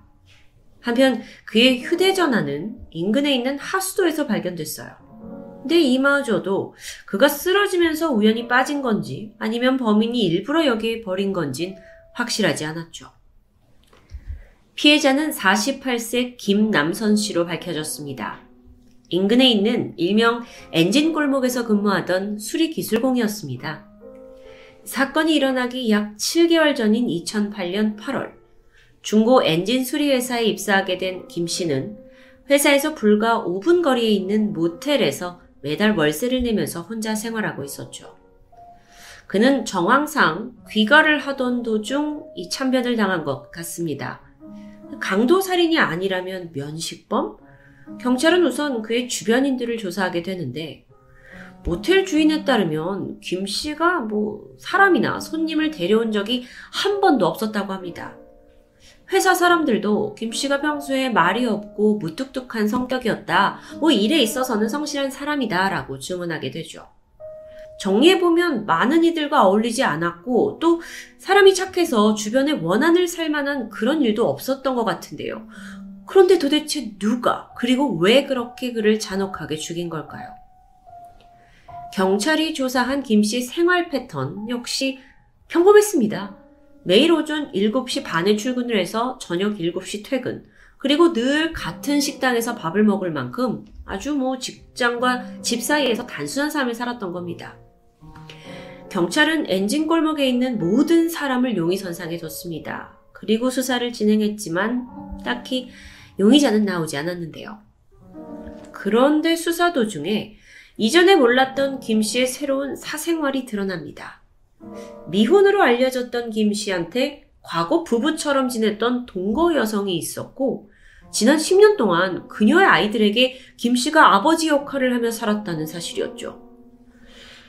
그래서 전 동거녀를 찾아가 보니까 김 씨가 뭐 차비를 모아서 생일 때마다 장미꽃을 사다 줄 정도로 착했고 우리가 예전에 한 가족처럼 재밌게 살았다라고 증언합니다. 그런데 이 관계가 그렇게 좋게 끝난 건 아니었어요. 김 씨는 수년 전에 이 동거녀의 보증을 서준 적이 있었는데 이들이 헤어진 이후에 170만 원을 대신 갚아라 라는 독촉장을 받게 된 겁니다. 물론 김 씨의 수입이 월 220만 원 정도로 돈을 갚을 능력은 있었습니다. 하지만 헤어진 사이에서까지 돈을 갚아주고 싶지 않았기 때문에 그냥 내버려둔 상태였죠. 그래서 경찰은 이 혹시 동건이와의 관계 속에 뭔가 있지 않았나 라고 의심했지만 그녀는 확실한 알리바이를 대면서 혐의를 벗어나게 됩니다. 그러던 중 국가수 부검 결과가 나왔습니다. 사인은 외부 충격에 의한 심한 머리 손상. 그런데 특이한 점이 목의 앞부분 중간에 있는 목둘뼈가 부러져 있었습니다. 즉 범인이 피해자의 목을 조른 흔적인데 어라? 생각해보면 벽돌로 머리를 친 것으로도 모자라서 목을 졸라 확인 사살까지 한 거다? 이렇게 이중으로 공격을 했다라는 점을 두고 전문가들은 원한에 의한 살인의 가능성을 높게 두었고요. 또 이 두 사람 간에 분명히 살인을 저지를 만한 어떤 스토리가 있다라는 게 분명하다고 말했습니다. 그렇다면 김 씨는 사고 당일 누구를 만났을까요?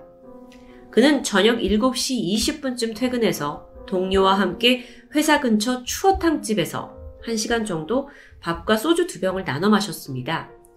그리고 저녁 9시 김 씨가 걸어서 숙소에서 약 10분 거리에 있는 성인 오락실의 모습을 드러냈죠.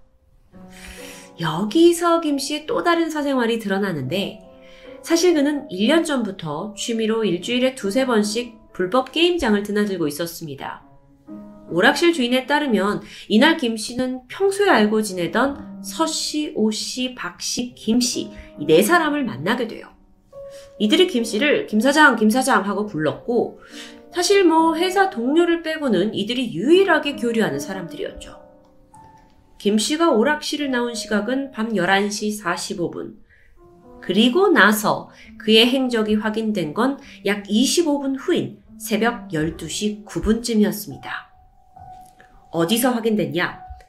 광주 북구 유동의 한 백화점 외부 CCTV입니다. 김 씨의 모습이 포착됐어요. 근데 좀 의외였죠. 평소 스케줄대로라면 숙소에 있었을 시간입니다. 그런데 이때 CCTV에서 또 김 씨가 혼자가 아니에요. 또 다른 남자가 있었는데요.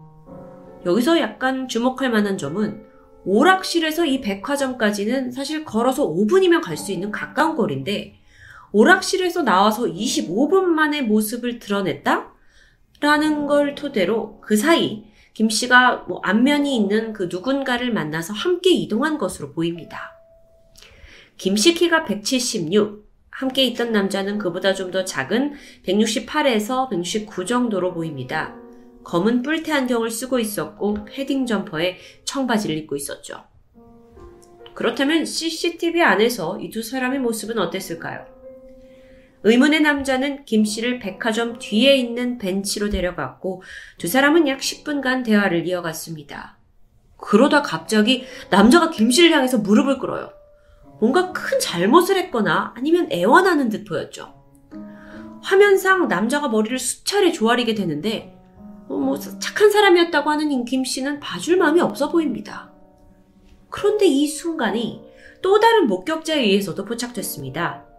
바로 담배를 피우려고 잠깐 백화점 밖으로 나왔던 경비 아저씨였죠. 목격담에 따르면 그 남자가 이렇게 말을 했다고 해요. 형님, 제가 잘못했습니다. 그리고 김 씨는 알았어, 임마, 됐어. 라고 대꾸했죠. 목격자 또 있었습니다. 근처에 있는 당구장 주인이었는데 그 의문의 남자가 자꾸 김 씨를 붙잡는 모습을 봤다고 말합니다. 그러던 12시 36분, 김 씨가 자리를 박차고 일어나자 남자는 이번엔 바지를 붙잡고 또다시 애원합니다. 이걸 김 씨가 뿌리치고 자리를 뜨자 그를 쫓아가게 되는데요. 그렇게 CCTV에서 사라졌던 두 사람은 300m 정도 떨어진 광주역 부근 모텔 CCTV에서 다시 한번 포착됩니다.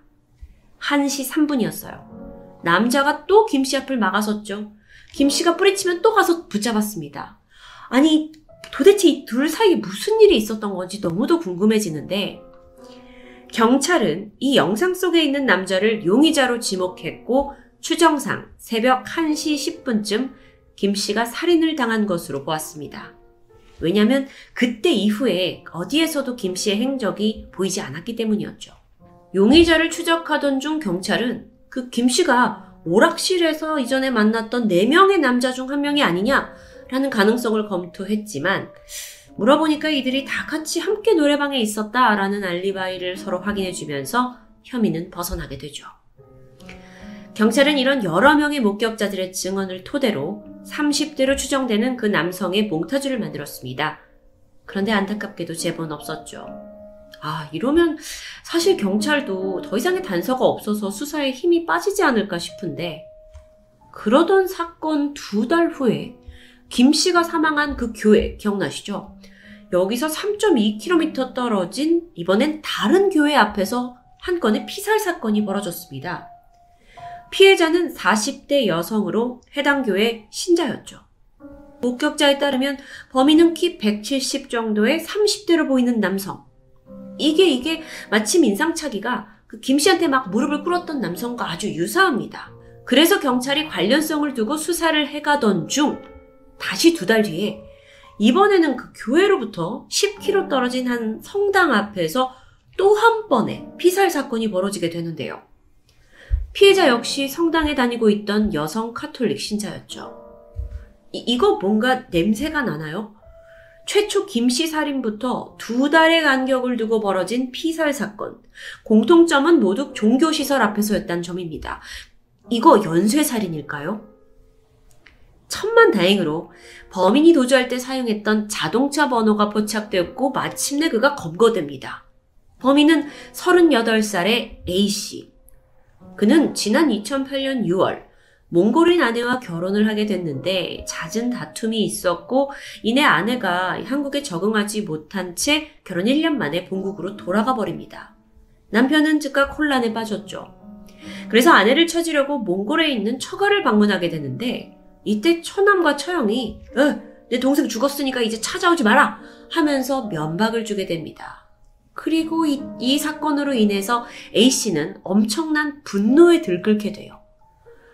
그리고 자기를 그렇게 하대한 처남, 처형이 기독교인이었다라는 점에 집착하면서 맹목적으로 한국에 돌아와서는 여성 종교인들에게 적개심을 품고 묻지마 범행을 결심했던 게 드러납니다. 그러니까 교회 앞에서 사망한 그 40대 여성 피해자와 성당 앞에 있던 여성 교인 이 두 사건 모두 그의 살인 행각이었던 겁니다. 여기에 대한 확실한 물증도 확보가 됐어요. 그런데 문제는 범인이 김 씨 살인 사건과 자신은 무관하다고 주장하는데요. 그리고 보니까 사실 세 건을 연쇄라고 보기엔 좀 힘들었습니다. 일단 김 씨는 남성이고요. 그리고 사건도 좀 다른 양상을 보였죠. 흉기도 달랐고요. 결국 경찰은 추가 조사 결과 A씨는 김씨 살인 사건의 용의자가 아니다라고 판단해서 수사에서 제외합니다. 자, 그렇다면 이건 모두 다시 원점으로 돌아왔는데요. 그렇다 하더라도 빠른 해결을 하겠다고 뭐 이 세 건 모두 이 사람 범행으로 몰게 되면 여러분 아시죠? 진범은 어딘가에서 자축하면서 또 다른 범행을 꾸밀지도 모를 일입니다. 이후 경찰은 다시 마음을 먹고 김 씨 주변인을 상대로 탐문 조사를 합니다. 그러다가 또 다른 반전 같은 사실을 밝혀내요. 알고 보니 혼자 사는 줄 알았던 김 씨 방에 그동안 한 여성이 꾸준히 드나들었다는 증언입니다. 그녀는 인근 다방 종업원이었는데 배달을 왔던 겁니다. 정작 그녀가 뭐라고 하냐면 뭐 한 10번 정도 커피 배달을 갔고 말상대만 해줬지 뭐 외부에서 만날 정도로 친밀한 사이는 아니다 라고 말합니다. 그러니까 고객이었다 정도인데 과연 김 씨도 이걸 그렇게 받아들였을까요? 경찰은 그녀를 중심으로 수사를 이어가던 중 이번엔 또 다른 새로운 인물이 등장합니다. 인근에서 노점상을 하고 있던 박 씨. 박 씨가 다방 종업원을 좋아했습니다. 그런데 김 씨와 사귄다고 생각을 하면서 스토킹을 하기까지 했다고 해요. 종업원이 결국 일하던 다방을 옮겨야 했다고 털어놨죠. 박 씨. 그런데 또 조사를 해보니까 공교롭게도 그는 CCTV 속 용의자의 체격과 걸음걸이마저 비슷했습니다. 게다가 하필 그날 자신의 노점상을 열지 않았어요. 그날 사건 당일요. 또 옷차림과 기간, 시간을 봤을 때 많은 점이 의심스러웠죠. 살해 동기요? 종업원을 둘러싼 치정 사건 아닐까요? 이렇게 추측했지만 정작 박 씨의 얘기를 들어보니까 무슨 소리냐? 난 스토킹한 게 아니다. 물론 호감을 잊긴 했지만 청사가 안 된다고 징징대니까 내가 커피 한 잔 팔아주는 아주 가벼운 관계였다. 라고 설명합니다. 말이 다 다르죠. 결정적으로 나는 김 씨가 누군지 모른다. 라는 증언으로 경찰을 더욱더 혼란스럽게 했습니다. 실제 박 씨의 DNA와 현장의 혈흔을 대조하게 되는데 증거 확보 불가능 수준으로 나왔고요. 결국 그는 수사선상에서 제외됩니다. 이 사건이 아주 해결될 듯 말 듯 연쇄 사건과도 오버랩되는 등 여러 이슈를 겪었습니다. 그러다 결국 미제로 남게 되죠. 그리고 사건 발생 7년 만인 2016년에 수사를 맡고 있던 미제 전담 수사팀이 김 씨와 이 용의자가 찍힌 CCTV 영상을 공개했습니다. 이게 뭐 얼굴이 식별되는 수준은 아니었지만 실루엣만으로도 이걸 보고 혹시 닮은 사람이 떠오르면 제보를 받을 수 있지 않을까 하는 희망을 걸었기 때문입니다. 이후에 그알팀에서도 이 사건을 대대적으로 알리기 위해 노력했죠. 그러던 중 방송국의 한 통의 제보가 들어옵니다. 그리고 의문의 두 남자가 통화하는 녹취 파일이 공개되는데요. 내용은 이랬습니다. 첫 번째 남자가 그래 아직 안 잡혔어. 그 배씨 똘마니가 죽여가지고 그러자 두 번째 남자가 아 배씨가 시킨 거예요. 그러자 다시 답합니다. 벽돌로 머리 쳤잖아. 그것 때문에 비상 걸렸어. 못 잡았지. 그 똘마니 잠수 탔잖아. 이 녹취록에서는 배 씨라는 새 인물이 등장합니다. 그가 자신의 하수인에게 김 씨 살인을 지시했다는 내용이죠. 그러고 조사를 해보니 이 배 씨란 사람은 현재 인신매매, 취업사기 등 여러 범죄에 연루돼서 실형을 살고 있었습니다. 녹취 파일을 제공한 그 제보자 역시 피해자 중 한 명이었죠. 제보자가 말하길 배 씨가 스크린 경마장에 자주 나타나면서 불법 도박을 즐겼는데 이때 김 씨에게 돈을 빌려달라고 했지만 뜻대로 되지 않자 죽인 것 같다라고 증언합니다. 배 씨라는 새로운 인물의 등장으로 이 시나리오가 어딘가 앞뒤가 맞는 것 같기도 하지만 한편으로 아니 하수인까지 거느릴 만한 그런 배 씨라는 인물이 근근히 살아가던 일용직 기술자 김 씨에게 돈을 빌려달라고 하고 심지어 안 빌려주니까 청부살인까지 했다? 이건 좀 억지 아니냐라는 의견도 있었습니다. 물론 좀 다른 방향으로 만약 배 씨가 가족이 없는 김 씨의 명의를 빌려달라 그걸로 대포 통장을 만들려고 했다면 이야기는 좀 달라지겠죠. 하지만 그 내막은 여전히 정확히 알 수 없습니다. 광주 미제 사건 팀은 범행 동기에 대한 새로운 가설을 세운 뒤에 수사를 다시 진행하고 있다고 말합니다. 일명 광주 엔진 수리공 살인사건. 가족 없이 외롭게 살던 중년 남성이 어떤 억울한 사연으로 이런 끔찍한 죽임을 당했는지는 여전히 베일에 쌓여 있습니다. 이제는 발전된 수사기술로 인해서 혹시 놓쳤던 새로운 단서를 찾아내거나 혹은 누군가의 제보만이 유일한 희망이겠죠. 금요사건 파일 디바제식합니다.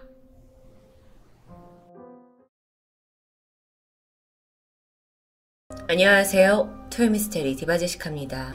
유럽 동남부 발칸반도에 위치한 마케도니아. 이름은 많이 들어봤지만 자세한 정보는 잘 모르실 텐데요. 인구는 약 200만 명 정도의 면적은 남한의 4분의 1, 작은 국가입니다. 사방이 산맥으로 둘러싸여 있고 호수와 강의 아름다운 경치로 유명하죠. 겨울로 접어들던 2004년 11월 마케도니아의 수도 스코프에서 남서쪽으로 120km 정도 떨어진 키세보라는 작은 마을에서 한 중년 여성이 실종되는 사건이 벌어졌습니다. 그녀의 딸은 엄마와 연락이 닿지 않자 결국 경찰에 도움을 요청하게 되는데요. 실종자의 이름은 미트라, 64세의 여성입니다. 지역에서 청소부로 근무하고 있었죠. 며칠 전 늦은 밤에 집앞 마트에 다녀온다는 그 연락을 마지막으로 행방이 묘연한 상태입니다. 그런데 신고를 받은 경찰의 태도가 영 예상 바뀌었어요. 수사를 원하면 돈을 내라는 말도 안 되는 요구였죠. 그 정도로 부패한 경찰이었던 걸까요? 아니었습니다. 알고 보니 경찰은 이 실종 사건의 강력한 용의자로 딸을 의심하고 있었고요. 그녀의 자백을 이끌어내기 위해서 함정 수사를 펼쳤던 거죠. 하지만 수사는 난항을 계속 겪으면서 시간만 허무하게 지나갑니다. 그렇게 실종 3개월 뒤인 2005년 1월, 64살의 미테라는 지역 인근 쓰레기장에서 사망한 채 발견됐습니다. 그녀의 몸에는 목졸림과 성폭행의 흔적이 남아 있었죠. 딸은 범인이 아니었습니다. 결국 수사는 흐지부지 되었고 사건은 미궁에 빠져버립니다.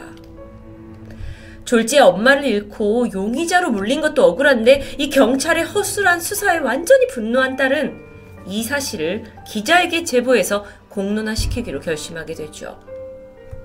시간은 그로부터 2년이 지난 2007년 11월이었습니다. 세상에 이 작은 마을 키세보 지역에서 또 다른 살인사건이 발생해요. 이번 피해자는 56세의 여성 리코스카.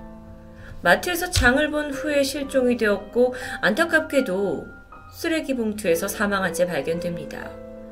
발견 당시 그녀 역시 목졸림의 흔적과 함께 성폭행의 흔적이 있었고 여러 차례 어, 끔찍한 폭력이 가해진 것으로 추정됩니다. 혹여 어, 이 상태를 보고 원한에 의한 살인을 염두했지만 주변인들에 따르면 리코스카는 너무도 평소에 성실하고 또 마음이 착한 사람이라고 하는데요. 원한을 가질 만한 사람이 주변에 전혀 없었던 거죠. 이 두 건의 연쇄 살인 사건으로 평화로웠던 작은 마을은 불안과 공포에 휩싸였습니다. 그러던 중 마케도니아의 유력 일간지 소속 기자 블라도 타네스키는 이 사건들을 주목하기 시작하는데요. 그는 무려 지난 25년간 강력 사건만을 취재해온 베테랑 기자였습니다. 1980년대 중반엔 최고 언론인상을 수상하기도 했고요. 업계에서는 신임과 선망이 두터운 사람입니다. 그렇게 단연간의 취재 경력을 가진 그가 뭔가 남다른 촉으로 이 사건이 심상치 않다라는 걸 직감합니다. 그리고 머지않아 놀라운 주장을 내놓죠. 2005년에 벌어진 미트라 살인 사건과 2007년 리코스타 살인 사건이 동일범에 의한 연쇄 살인이라는 강력한 주장을 펼치는 겁니다. 사실 그때까지만 해도 경찰은 이 두 사건을 각기 다른 케이스로 보고 있었어요. 하지만 뭐 뚜렷한 증거를 찾지 못해서 제자리 걸음만 하던 상황이죠. 그의 기사가 보도되자 사람들이 동요했고 또 기사 덕분에 마케도니아의 일간지 우트린스키 베니스크는 판매 부수 1위를 기록하게 됩니다. 하지만 동시에 비난의 화살이 경찰에게 쏟아지죠. 아니 뭐 기자만도 못하냐 조사를 왜 일당으로 하냐 세금 다 축내고 있다 하면서 뭐 계속 수사기관이 제대로 해결도 못하고 뭐 계속 피해자만 생겨난다 하면서 사람들의 불신이 극에 달하고 있던 상황입니다. 그렇게 연쇄 살인 사건이다라는 걸 감지한 이 사건이 그러니까 마지막 리코스카 사건이 벌어진 지 불과 6개월 만인 2008년 5월 이번에 세 번째 사건이 접수됩니다. 실종 사건이었는데 65세의 지바나라는 여성이었죠. 그녀는 병원에 입원한 아들을 만나러 가는 길에 사라진 것으로 추정됩니다. 그리고 실종 9일 후에 그녀 역시 숨진 채 발견됐어요. 앞서 두 사건이 동일범에 의한 연쇄살인 사건이다라는 추정하에 공통점이 있다면 비교적 좀 50대에서 70대까지 중년 여성을 노리고 있다라는 것. 이 작은 마을에는 연쇄살인범이 버젓이 선한 시민인 척 돌아다니고 있다는 겁니다. 이런 상황 속에서 사람들은 다시 한번 그 촉 좋은 기자 타네스키의 주장을 지목하게 되는데요. 어, 근데 잠깐만요. 타네스키는 과연 뭘 보고 이게 연쇄살인 사건이다라는 걸 확신할 수 있었던 걸까요? 바로 범행 수법입니다. 일단 이 세 명의 피해자 모두 알몸으로 발견이 되었고 쓰레기 봉투에서 발견되죠. 주목할 만한 점은 공통점으로 세 사람이 다 전화선으로 온몸이 묶여 있었다라는 겁니다. 자, 이후 타니스키는 더욱더 심층적으로 이 사건을 파헤치기 시작했어요. 피해자의 가족들을 직접 찾아가서 인터뷰 다 했고요. 시신의 상태, 사건의 정황, 특히나 범행 도구로 쓰인 전화선에 대해서도 아주 디테일하게 접근합니다. 이후 그가 내놓은 기사는 마치 현장을 본 것처럼 생생하게 전해졌죠. 그럴수록 대중들은 더욱 경찰을 비난하면서 타네스키야말로 진정한 기자라며 치켜세웠습니다. 그리고 그는 그 무렵 마케도니아의 화제의 인물이 되는데요. 경찰 역시 뒤늦게 이 사건을 연쇄 사건이라고 보고 수사를 진행합니다. 물론 그 과정에서 오히려 타네스키 기사를 참고하기도 했고요. 그러다 세 번째 살인 사건이 일어나고 한 달이 흐른 2008년 6월 22일 마침내 모두가 기다리던 소식이 들려왔습니다. 두 번째, 세 번째 피해자의 몸에서 발견된 정액의 DNA와 유력한 용의자의 DNA가 일치한다라는 소식. 범인을 이젠 잡을 수 있겠죠? 그리고 대중에게 범인의 얼굴이 공개됐습니다. 그는 바로 열혈 기자 블라도 타니스키였죠. 에? 사건의 전말은 이러했습니다. 모두가 그를 최고의 언론인이라고 칭송할 때 경찰만큼은 생각이 좀 달랐죠. 기사를 보니까 내용이 너무도 적나라하고 또 사실적인 묘사까지 오히려 의아한 점이 생겼습니다. 아니 사실 그동안 이 죽은 피해자들이 전화선으로 묶여 있었다라는 건 경찰 내부에서도 철저하게 비밀에 붙여지고 있던 사실입니다. 기자니까 취재를 통해 알 수 있지 않을까라는 생각이 들지만 그 부분만큼은 철통 같은 보안 속에 수사 담당 형사와 강력대장만이 알고 있을 정도였던 거예요. 아, 그리고 한 명 더 있습니다. 바로 범인 당사자. 타네스키의 기사를 자세히 읽어보면 범행 시간, 장소까지 경찰들도 미처 파악하지 못한 디테일한 정보들이 있습니다. 그래서 그걸 읽어가던 경찰이 이건 도저히 범인이 아니면 알 수 없다라고 생각했을 정도죠. 그래서 타네스키를 용의자로 두고 경찰이 은밀하게 뒷조사를 진행했어요. 타네스키가 전화선을 다량으로 구매한 내역도 알게 됐고 그의 집을 수색해서 DNA 확보에도 성공합니다. 그리고 피해자의 몸에서 나온 DNA와 검사를 해봤더니 99% 일치했죠. 정말 대중의 존경을 받던 한 기자가 한순간에 살인자로 전략한 충격적인 사건입니다. 그런데 그와 함께 일했던 동료들은 이 사실을 도저히 믿을 수가 없다고 말해요. 그들 모두 하나같이 타데스키는 너무도 평소에 온화하고 부드러운 사람이다. 그런데 그런 증언과는 달리 누가 봐도 범인이 뚜렷했습니다. 타네스키에 대해서 좀 더 알고 가자면 그는 1952년 보수적이고 엄격한 부모님 아래서 태어났어요. 아버지는 제2차 세계대전 참전용사셨고 어머니는 병원 청소부입니다. 그런데 어릴 적부터 유독 어머니와 트러블이 잦았다고 해요. 글쓰기에 관심이 많았던 테네스키는 저널리즘을 공부한 후에 기자가 되는 데 성공했는데요. 대학 시절에 만난 변호사 아내와 결혼을 했고 둘 사이에 사랑스러운 두 명의 자녀까지 있습니다. 정말 겉보기에는 남부러울 것 없는 완벽한 삶이었죠. 하지만 지난 2002년 그의 아버지가 자살로 스스로 세상을 떠났고요. 몇 달 후에 어머니는 약을 실수로 과다 복용하는 바람에 병원 신세를 지게 되는데요. 그 병원비를 마련하는 과정에서 타네스키의 가세가 점점 기울기 시작합니다. 엎친 데 덮친 격으로 기존 일하던 신문사에서 해고마저 당했고 반면에 아내는 승승장구 승진을 하면서 어쩌면 그의 자존심에 스크래치가 갔을 수도 있죠. 다행히 경력을 살려서 마케도니아의 또 다른 일간지로 이직을 했는데 이때 그는 자신의 입지를 굳혀야 한다는 부담감에 휩싸이게 돼요. 특히나 정말 특종, 소재 고갈로 힘들어하던 그는 그 어, 모든 이 마케도니아 모든 국민이 관심을 가질 만한 역대급 특종을 만들어내기 시작합니다. 타네스키는 평소 관계가 좋지 않았던 자신의 어머니와 굉장히 비슷한 느낌이 나는 그 중년 여성들을 타겟으로 삼았어요. 그래서 피해자들이 모두 50대 이상의 중년 여성이었고, 심지어 어머니와 같은 일을 하는 청소부도 있었습니다. 나중에 알려진 건데, 이 작은 마을에 세 사람, 그러니까 피해자 세 사람 모두 그의 어머니와 친분이 있었을 정도예요. 특종을 노린 연쇄살인극, 그리고 이 가운데는 어머니를 향한 혐오가 깔려 있었습니다.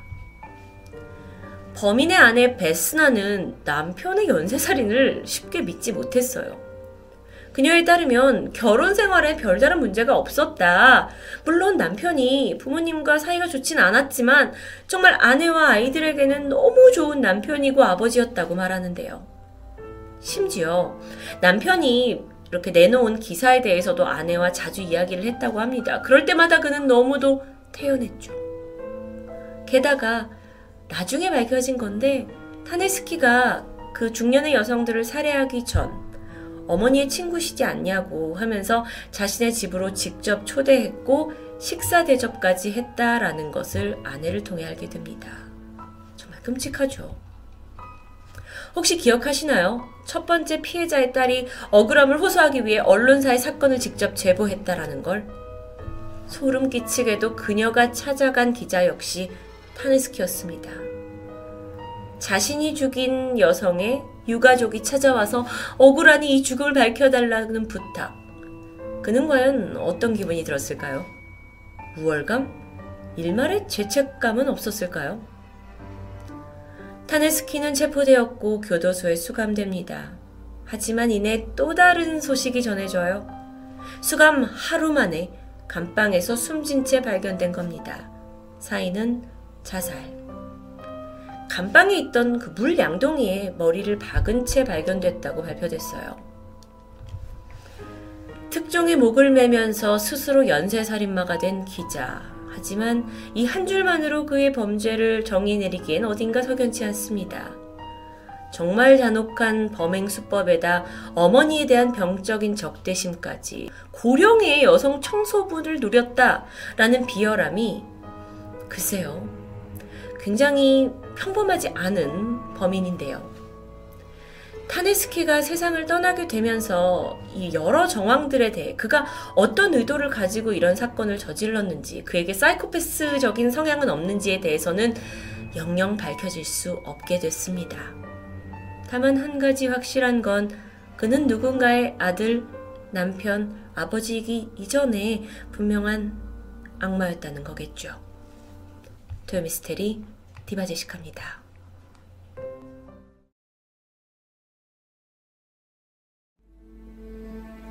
안녕하세요. 토요미스테리 디바제시카입니다. 1963년 8월 7일 오후 6시쯤이었어요.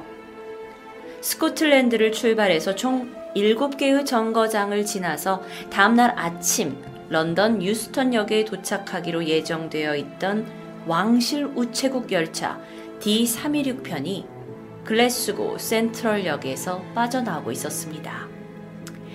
당시 기차의 조종 칸에는요, 58살의 노련한 기관사 잭 밀슨과 26살의 젊은 부기관사 데이비드 휘트비가 열차를 운행 중이었죠. 이 열차는 총 12칸으로 되어 있었습니다. 왕실 우체국 열차다 보니 우편물만 있었을 것으로 생각할 수 있지만 사실 이 안에는 고가의 소포와 은행의 현금까지 싣고 달리고 있었습니다. 이 기차 안에는 총 72명의 직원들이 우편물을 분주하게 분류하고 있었어요.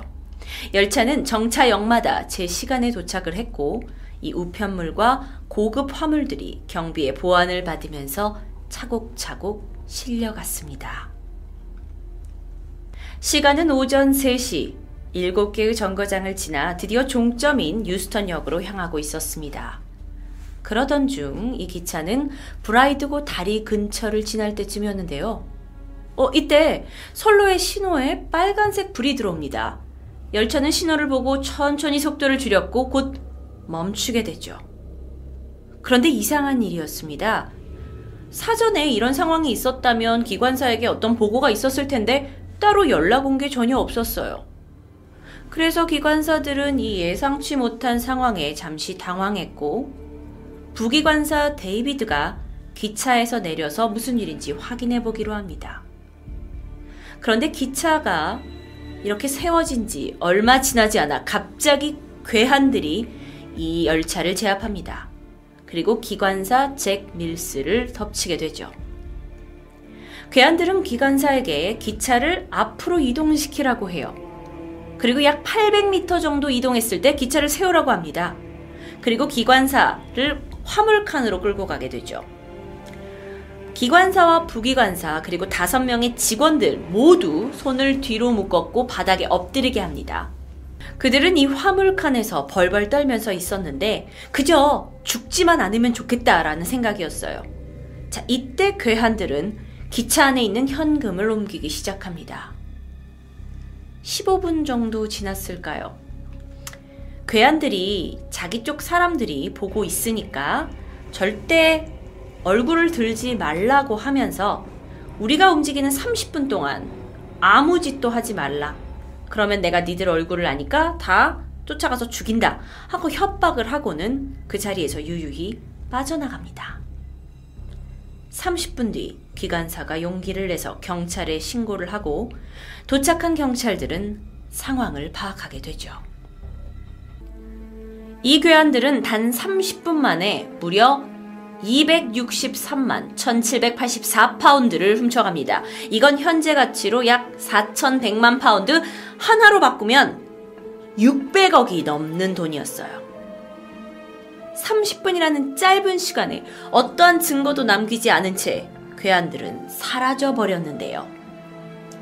그들이 훔쳐간 돈은요, 거의 그 돈이 한 방을 가득 채울 만큼의 엄청난 양의 현금이었습니다. 그런데 어떻게 그들은 그 많은 돈을 30분 만에 훔쳐갈 수 있었을까요? 한 사람에 대해서 이야기해보고자 합니다. 시간을 거슬러 올라가 1931년 9월 7일.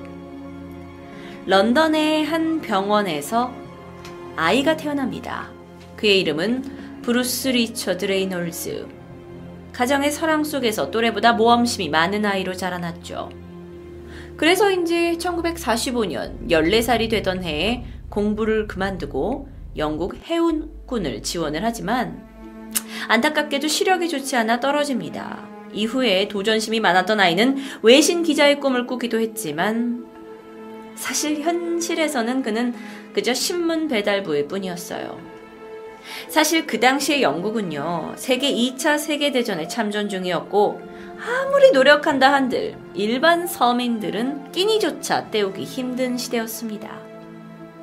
그러던 어느 날 브루스가 취미로 가입한 한 뭐 자전거 레이싱 팀에서 새로운 사람들을 만나게 됐고 좀도둑질을 저지르게 됩니다. 그리고 그 작은 도둑질이 성공하게 되자 조금씩 이 더 크게 판을 키워가기 시작하죠. 그러다 발각되기도 했어요.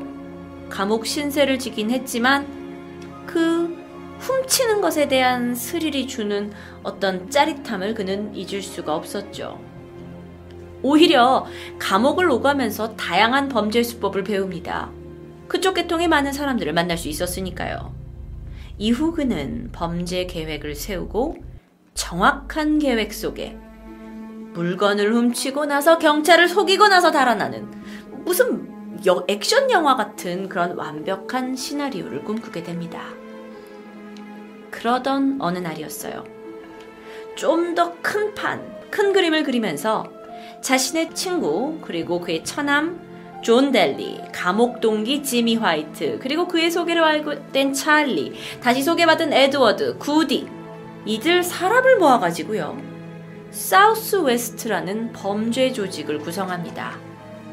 그리고 여기에서 대장격이었던 브루스는 멤버들과 함께 1962년 런던 히드로 공항에서 경찰을 따돌리고 이 보안 밴에 들어있던 6만 2천 파운드를 훔쳐 달아나는데 성공하게 되죠.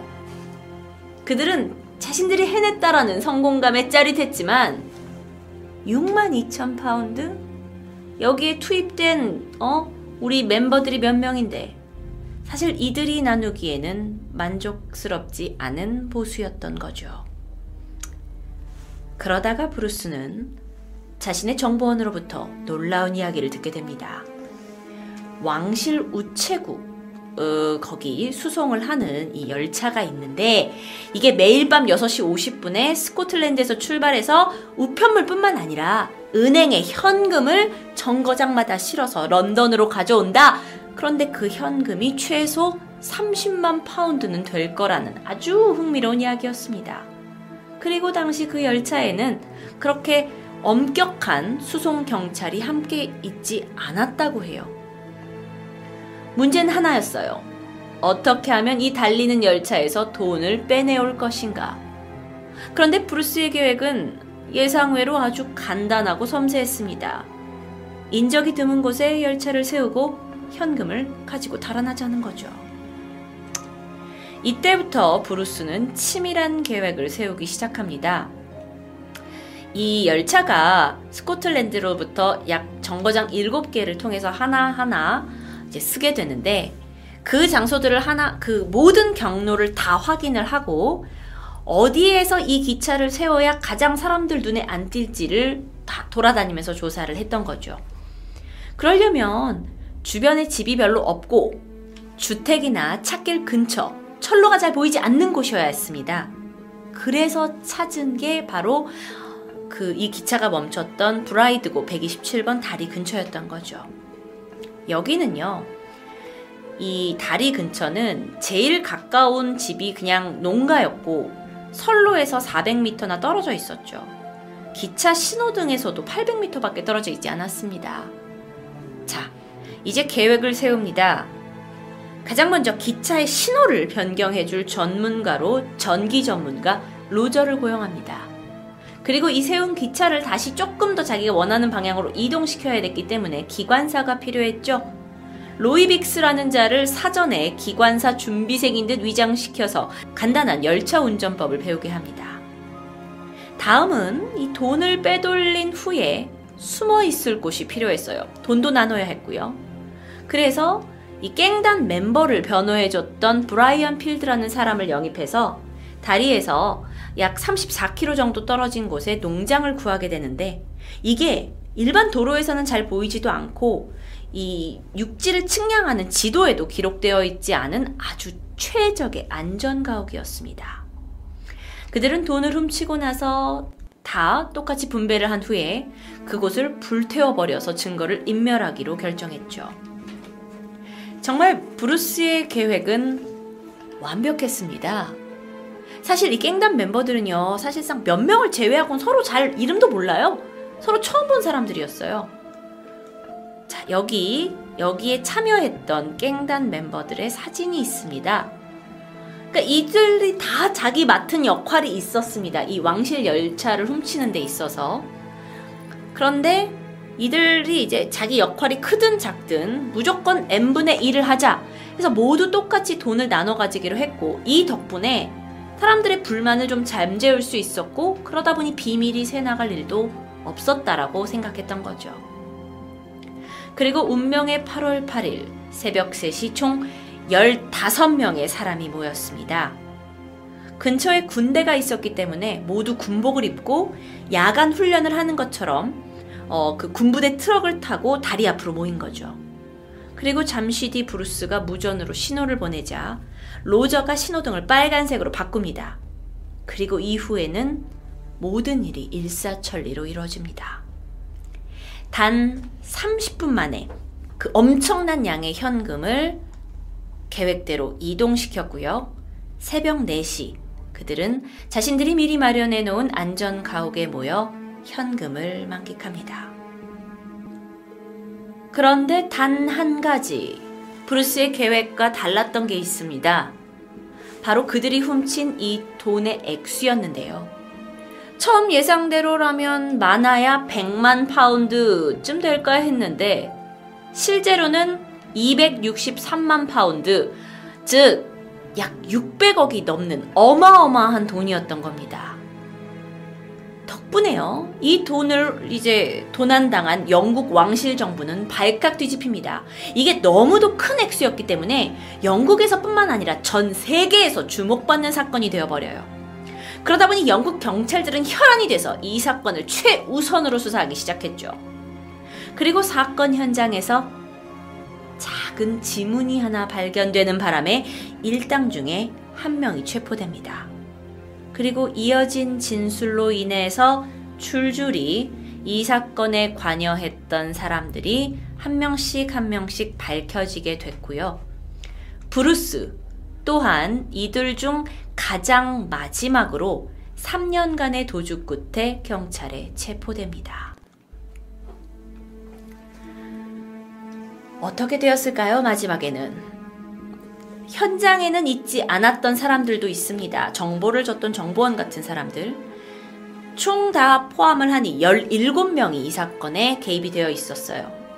영국 경찰은 이들 중 14명을 체포하면서 일명 대열차 강도 사건은 마무리되었습니다. 그들에게 내려진 형량은요, 살인이 아닌 강도죄였는데도 불구하고 아주 이례적으로 높은 형량이었던 20년에서 30년을 선고받게 됩니다. 그들이 훔친 현금 또한 대부분 회수되긴 했는데 그 중에 40만 파운드 정도는 끝끝내 발각되지 않았다고 해요. 이 사건은요, 영국에서는 Great Train Robbery라고 불리면서 해석하면 대열차 강도 사건, 그런데 약간 재해석하면 대단한, 위대한 강도 사건으로 해석되기도 합니다.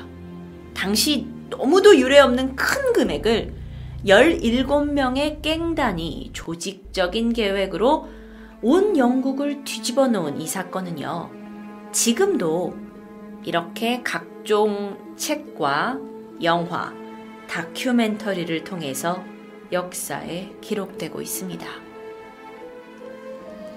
토요 미스테리 디바제시카였습니다.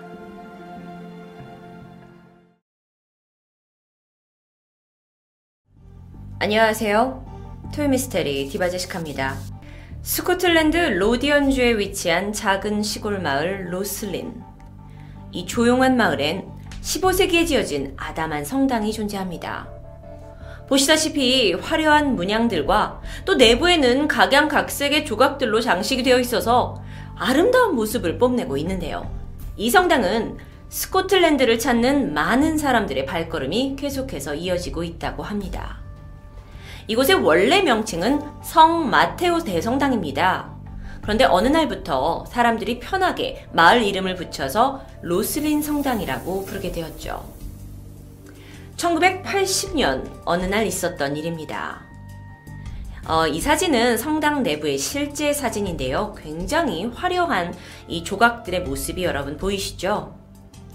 성당의 안내를 맡은 한 큐레이터가 10명 정도 되는 사람들을 인솔해서 성당 곳곳을 돌아다니면서 조각에 대해서 설명해주고 있었습니다. 자, 이쪽은 메인 채플이에요. 레이디 채플이라고 부르고요. 어, 여러분, 근데 이 앞에 있는 두 개의 기둥 보이시죠? 어, 이 기둥에는요, 아주 신비한 이야기가 어, 숨어 있답니다. 먼저 왼쪽은 수석 석공이 만든 거예요. 그리고 오른편은 그의 제자가 만든 기둥이랍니다.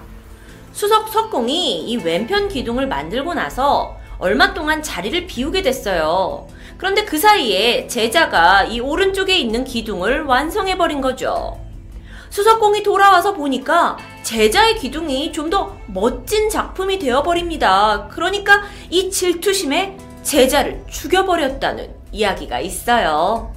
보시면 정말 이쪽 기둥이 더 화려하고 섬세하죠? 사람들은요, 이 큐레이터의 말을 경청하면서 감탄사를 내뱉고 있었습니다. 내부는 정말 굉장히 신비하고 아름다웠는데요. 이내 큐레이터가 음, 좀 다른 곳으로 사람들을 인솔하기 위해서 걸음을 옮기게 됩니다.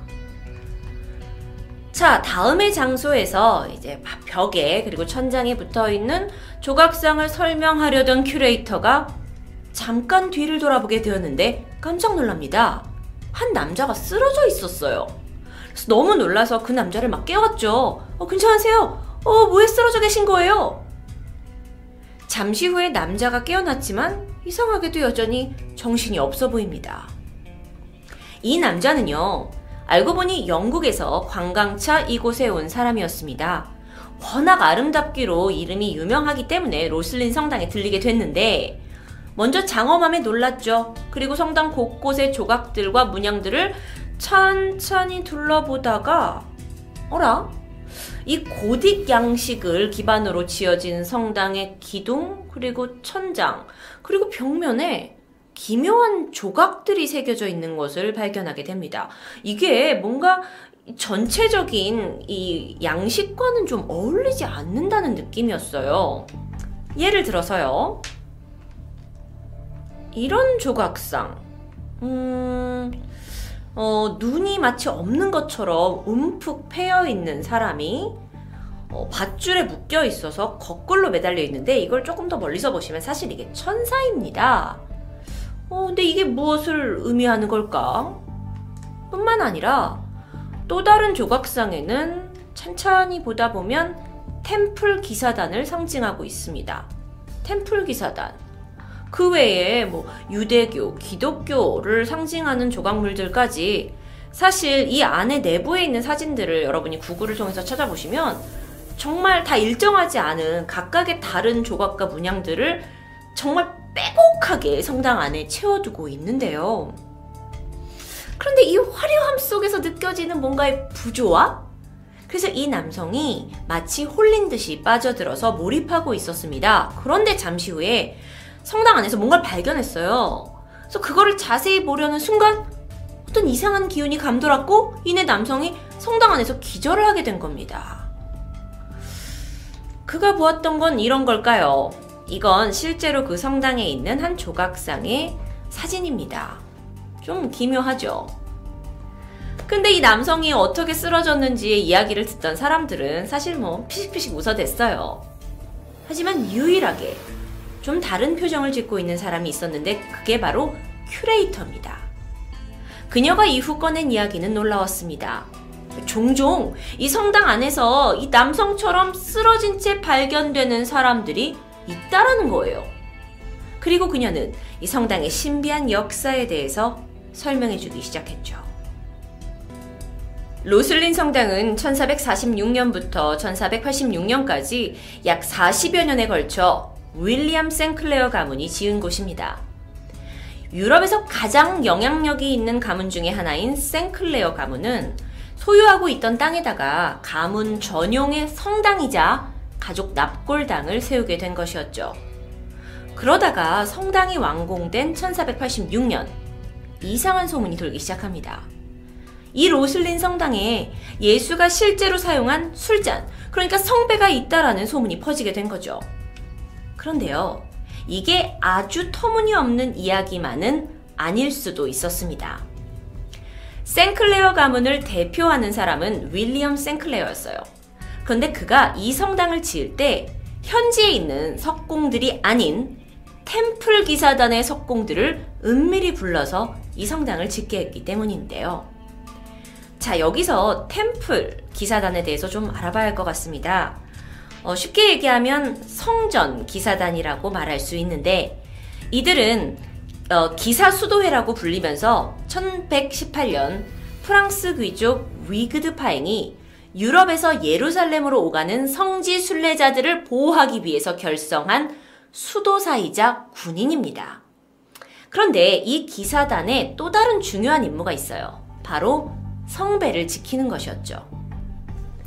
뿐만 아니라 이 템플 기사단의 초대 기사단장이었던 위그드 파행이 생클레어 가문의 딸과 혼인을 하게 되면서 이 어, 템플 기사단하고 생클레어 가문하고 무슨 연관이 있을 거고 그들이 와서 이 성당을 만드는 것을 도왔고 그러다 보면 이들이 지키고 있는 것을 여기에다가 숨겨놨을 수도 있지 않을까라는 의문이 들었고 소문이 퍼지게 된 거였죠. 그럴싸하게 느껴질 수도 있습니다.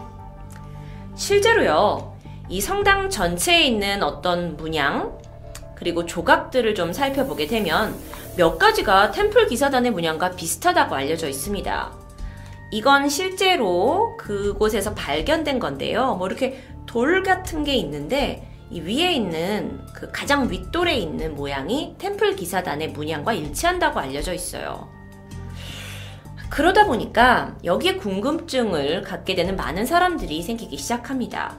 그리고 학자들까지 와서 연구를 하게 되죠. 그런데 이렇게 많은 사람이 조사를 하게 되면서 오히려 새로운 사실이 밝혀집니다.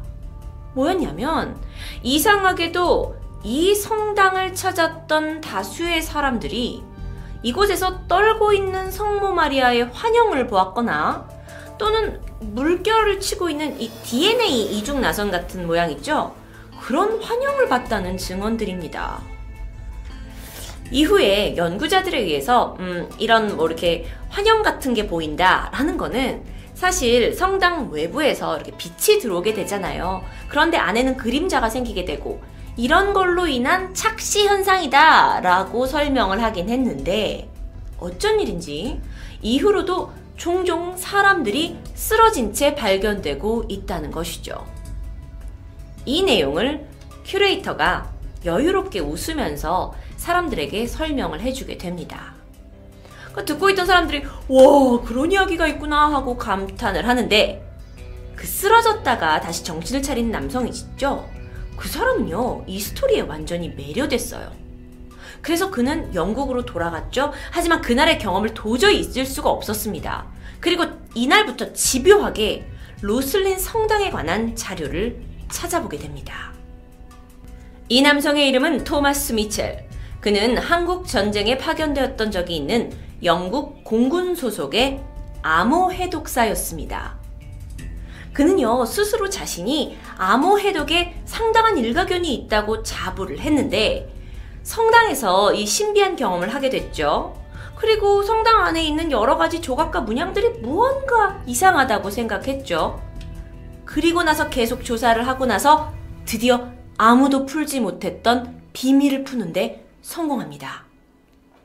그의 조사 과정에서는요, 로슬린 성당에 쓰인 돌의 성분과 예루살렘에서 발견된 지층이 일치한다는 것을 알아내게 됐고요.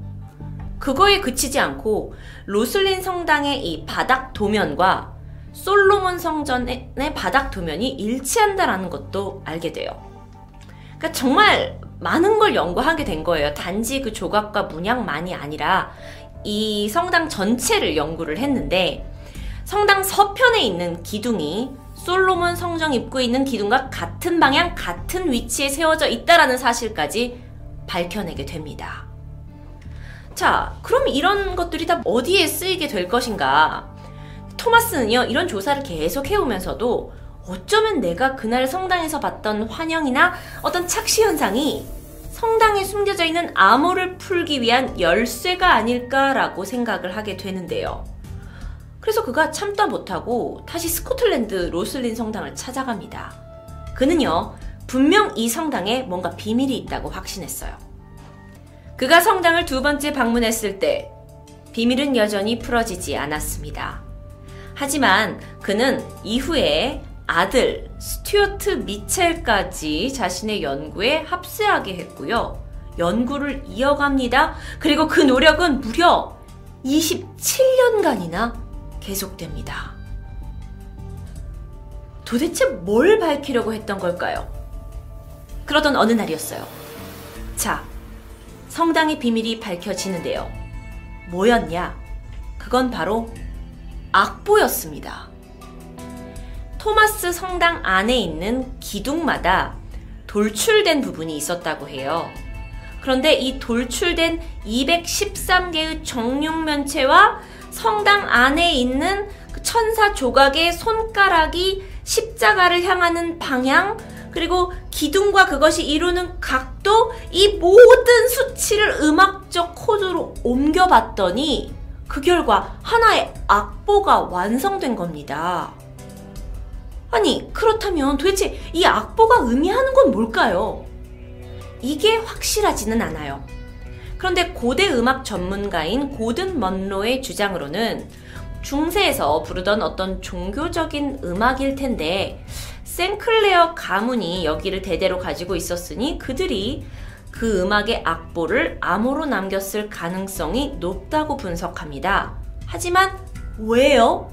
라는 질문에는 의문이 풀리지 않았죠.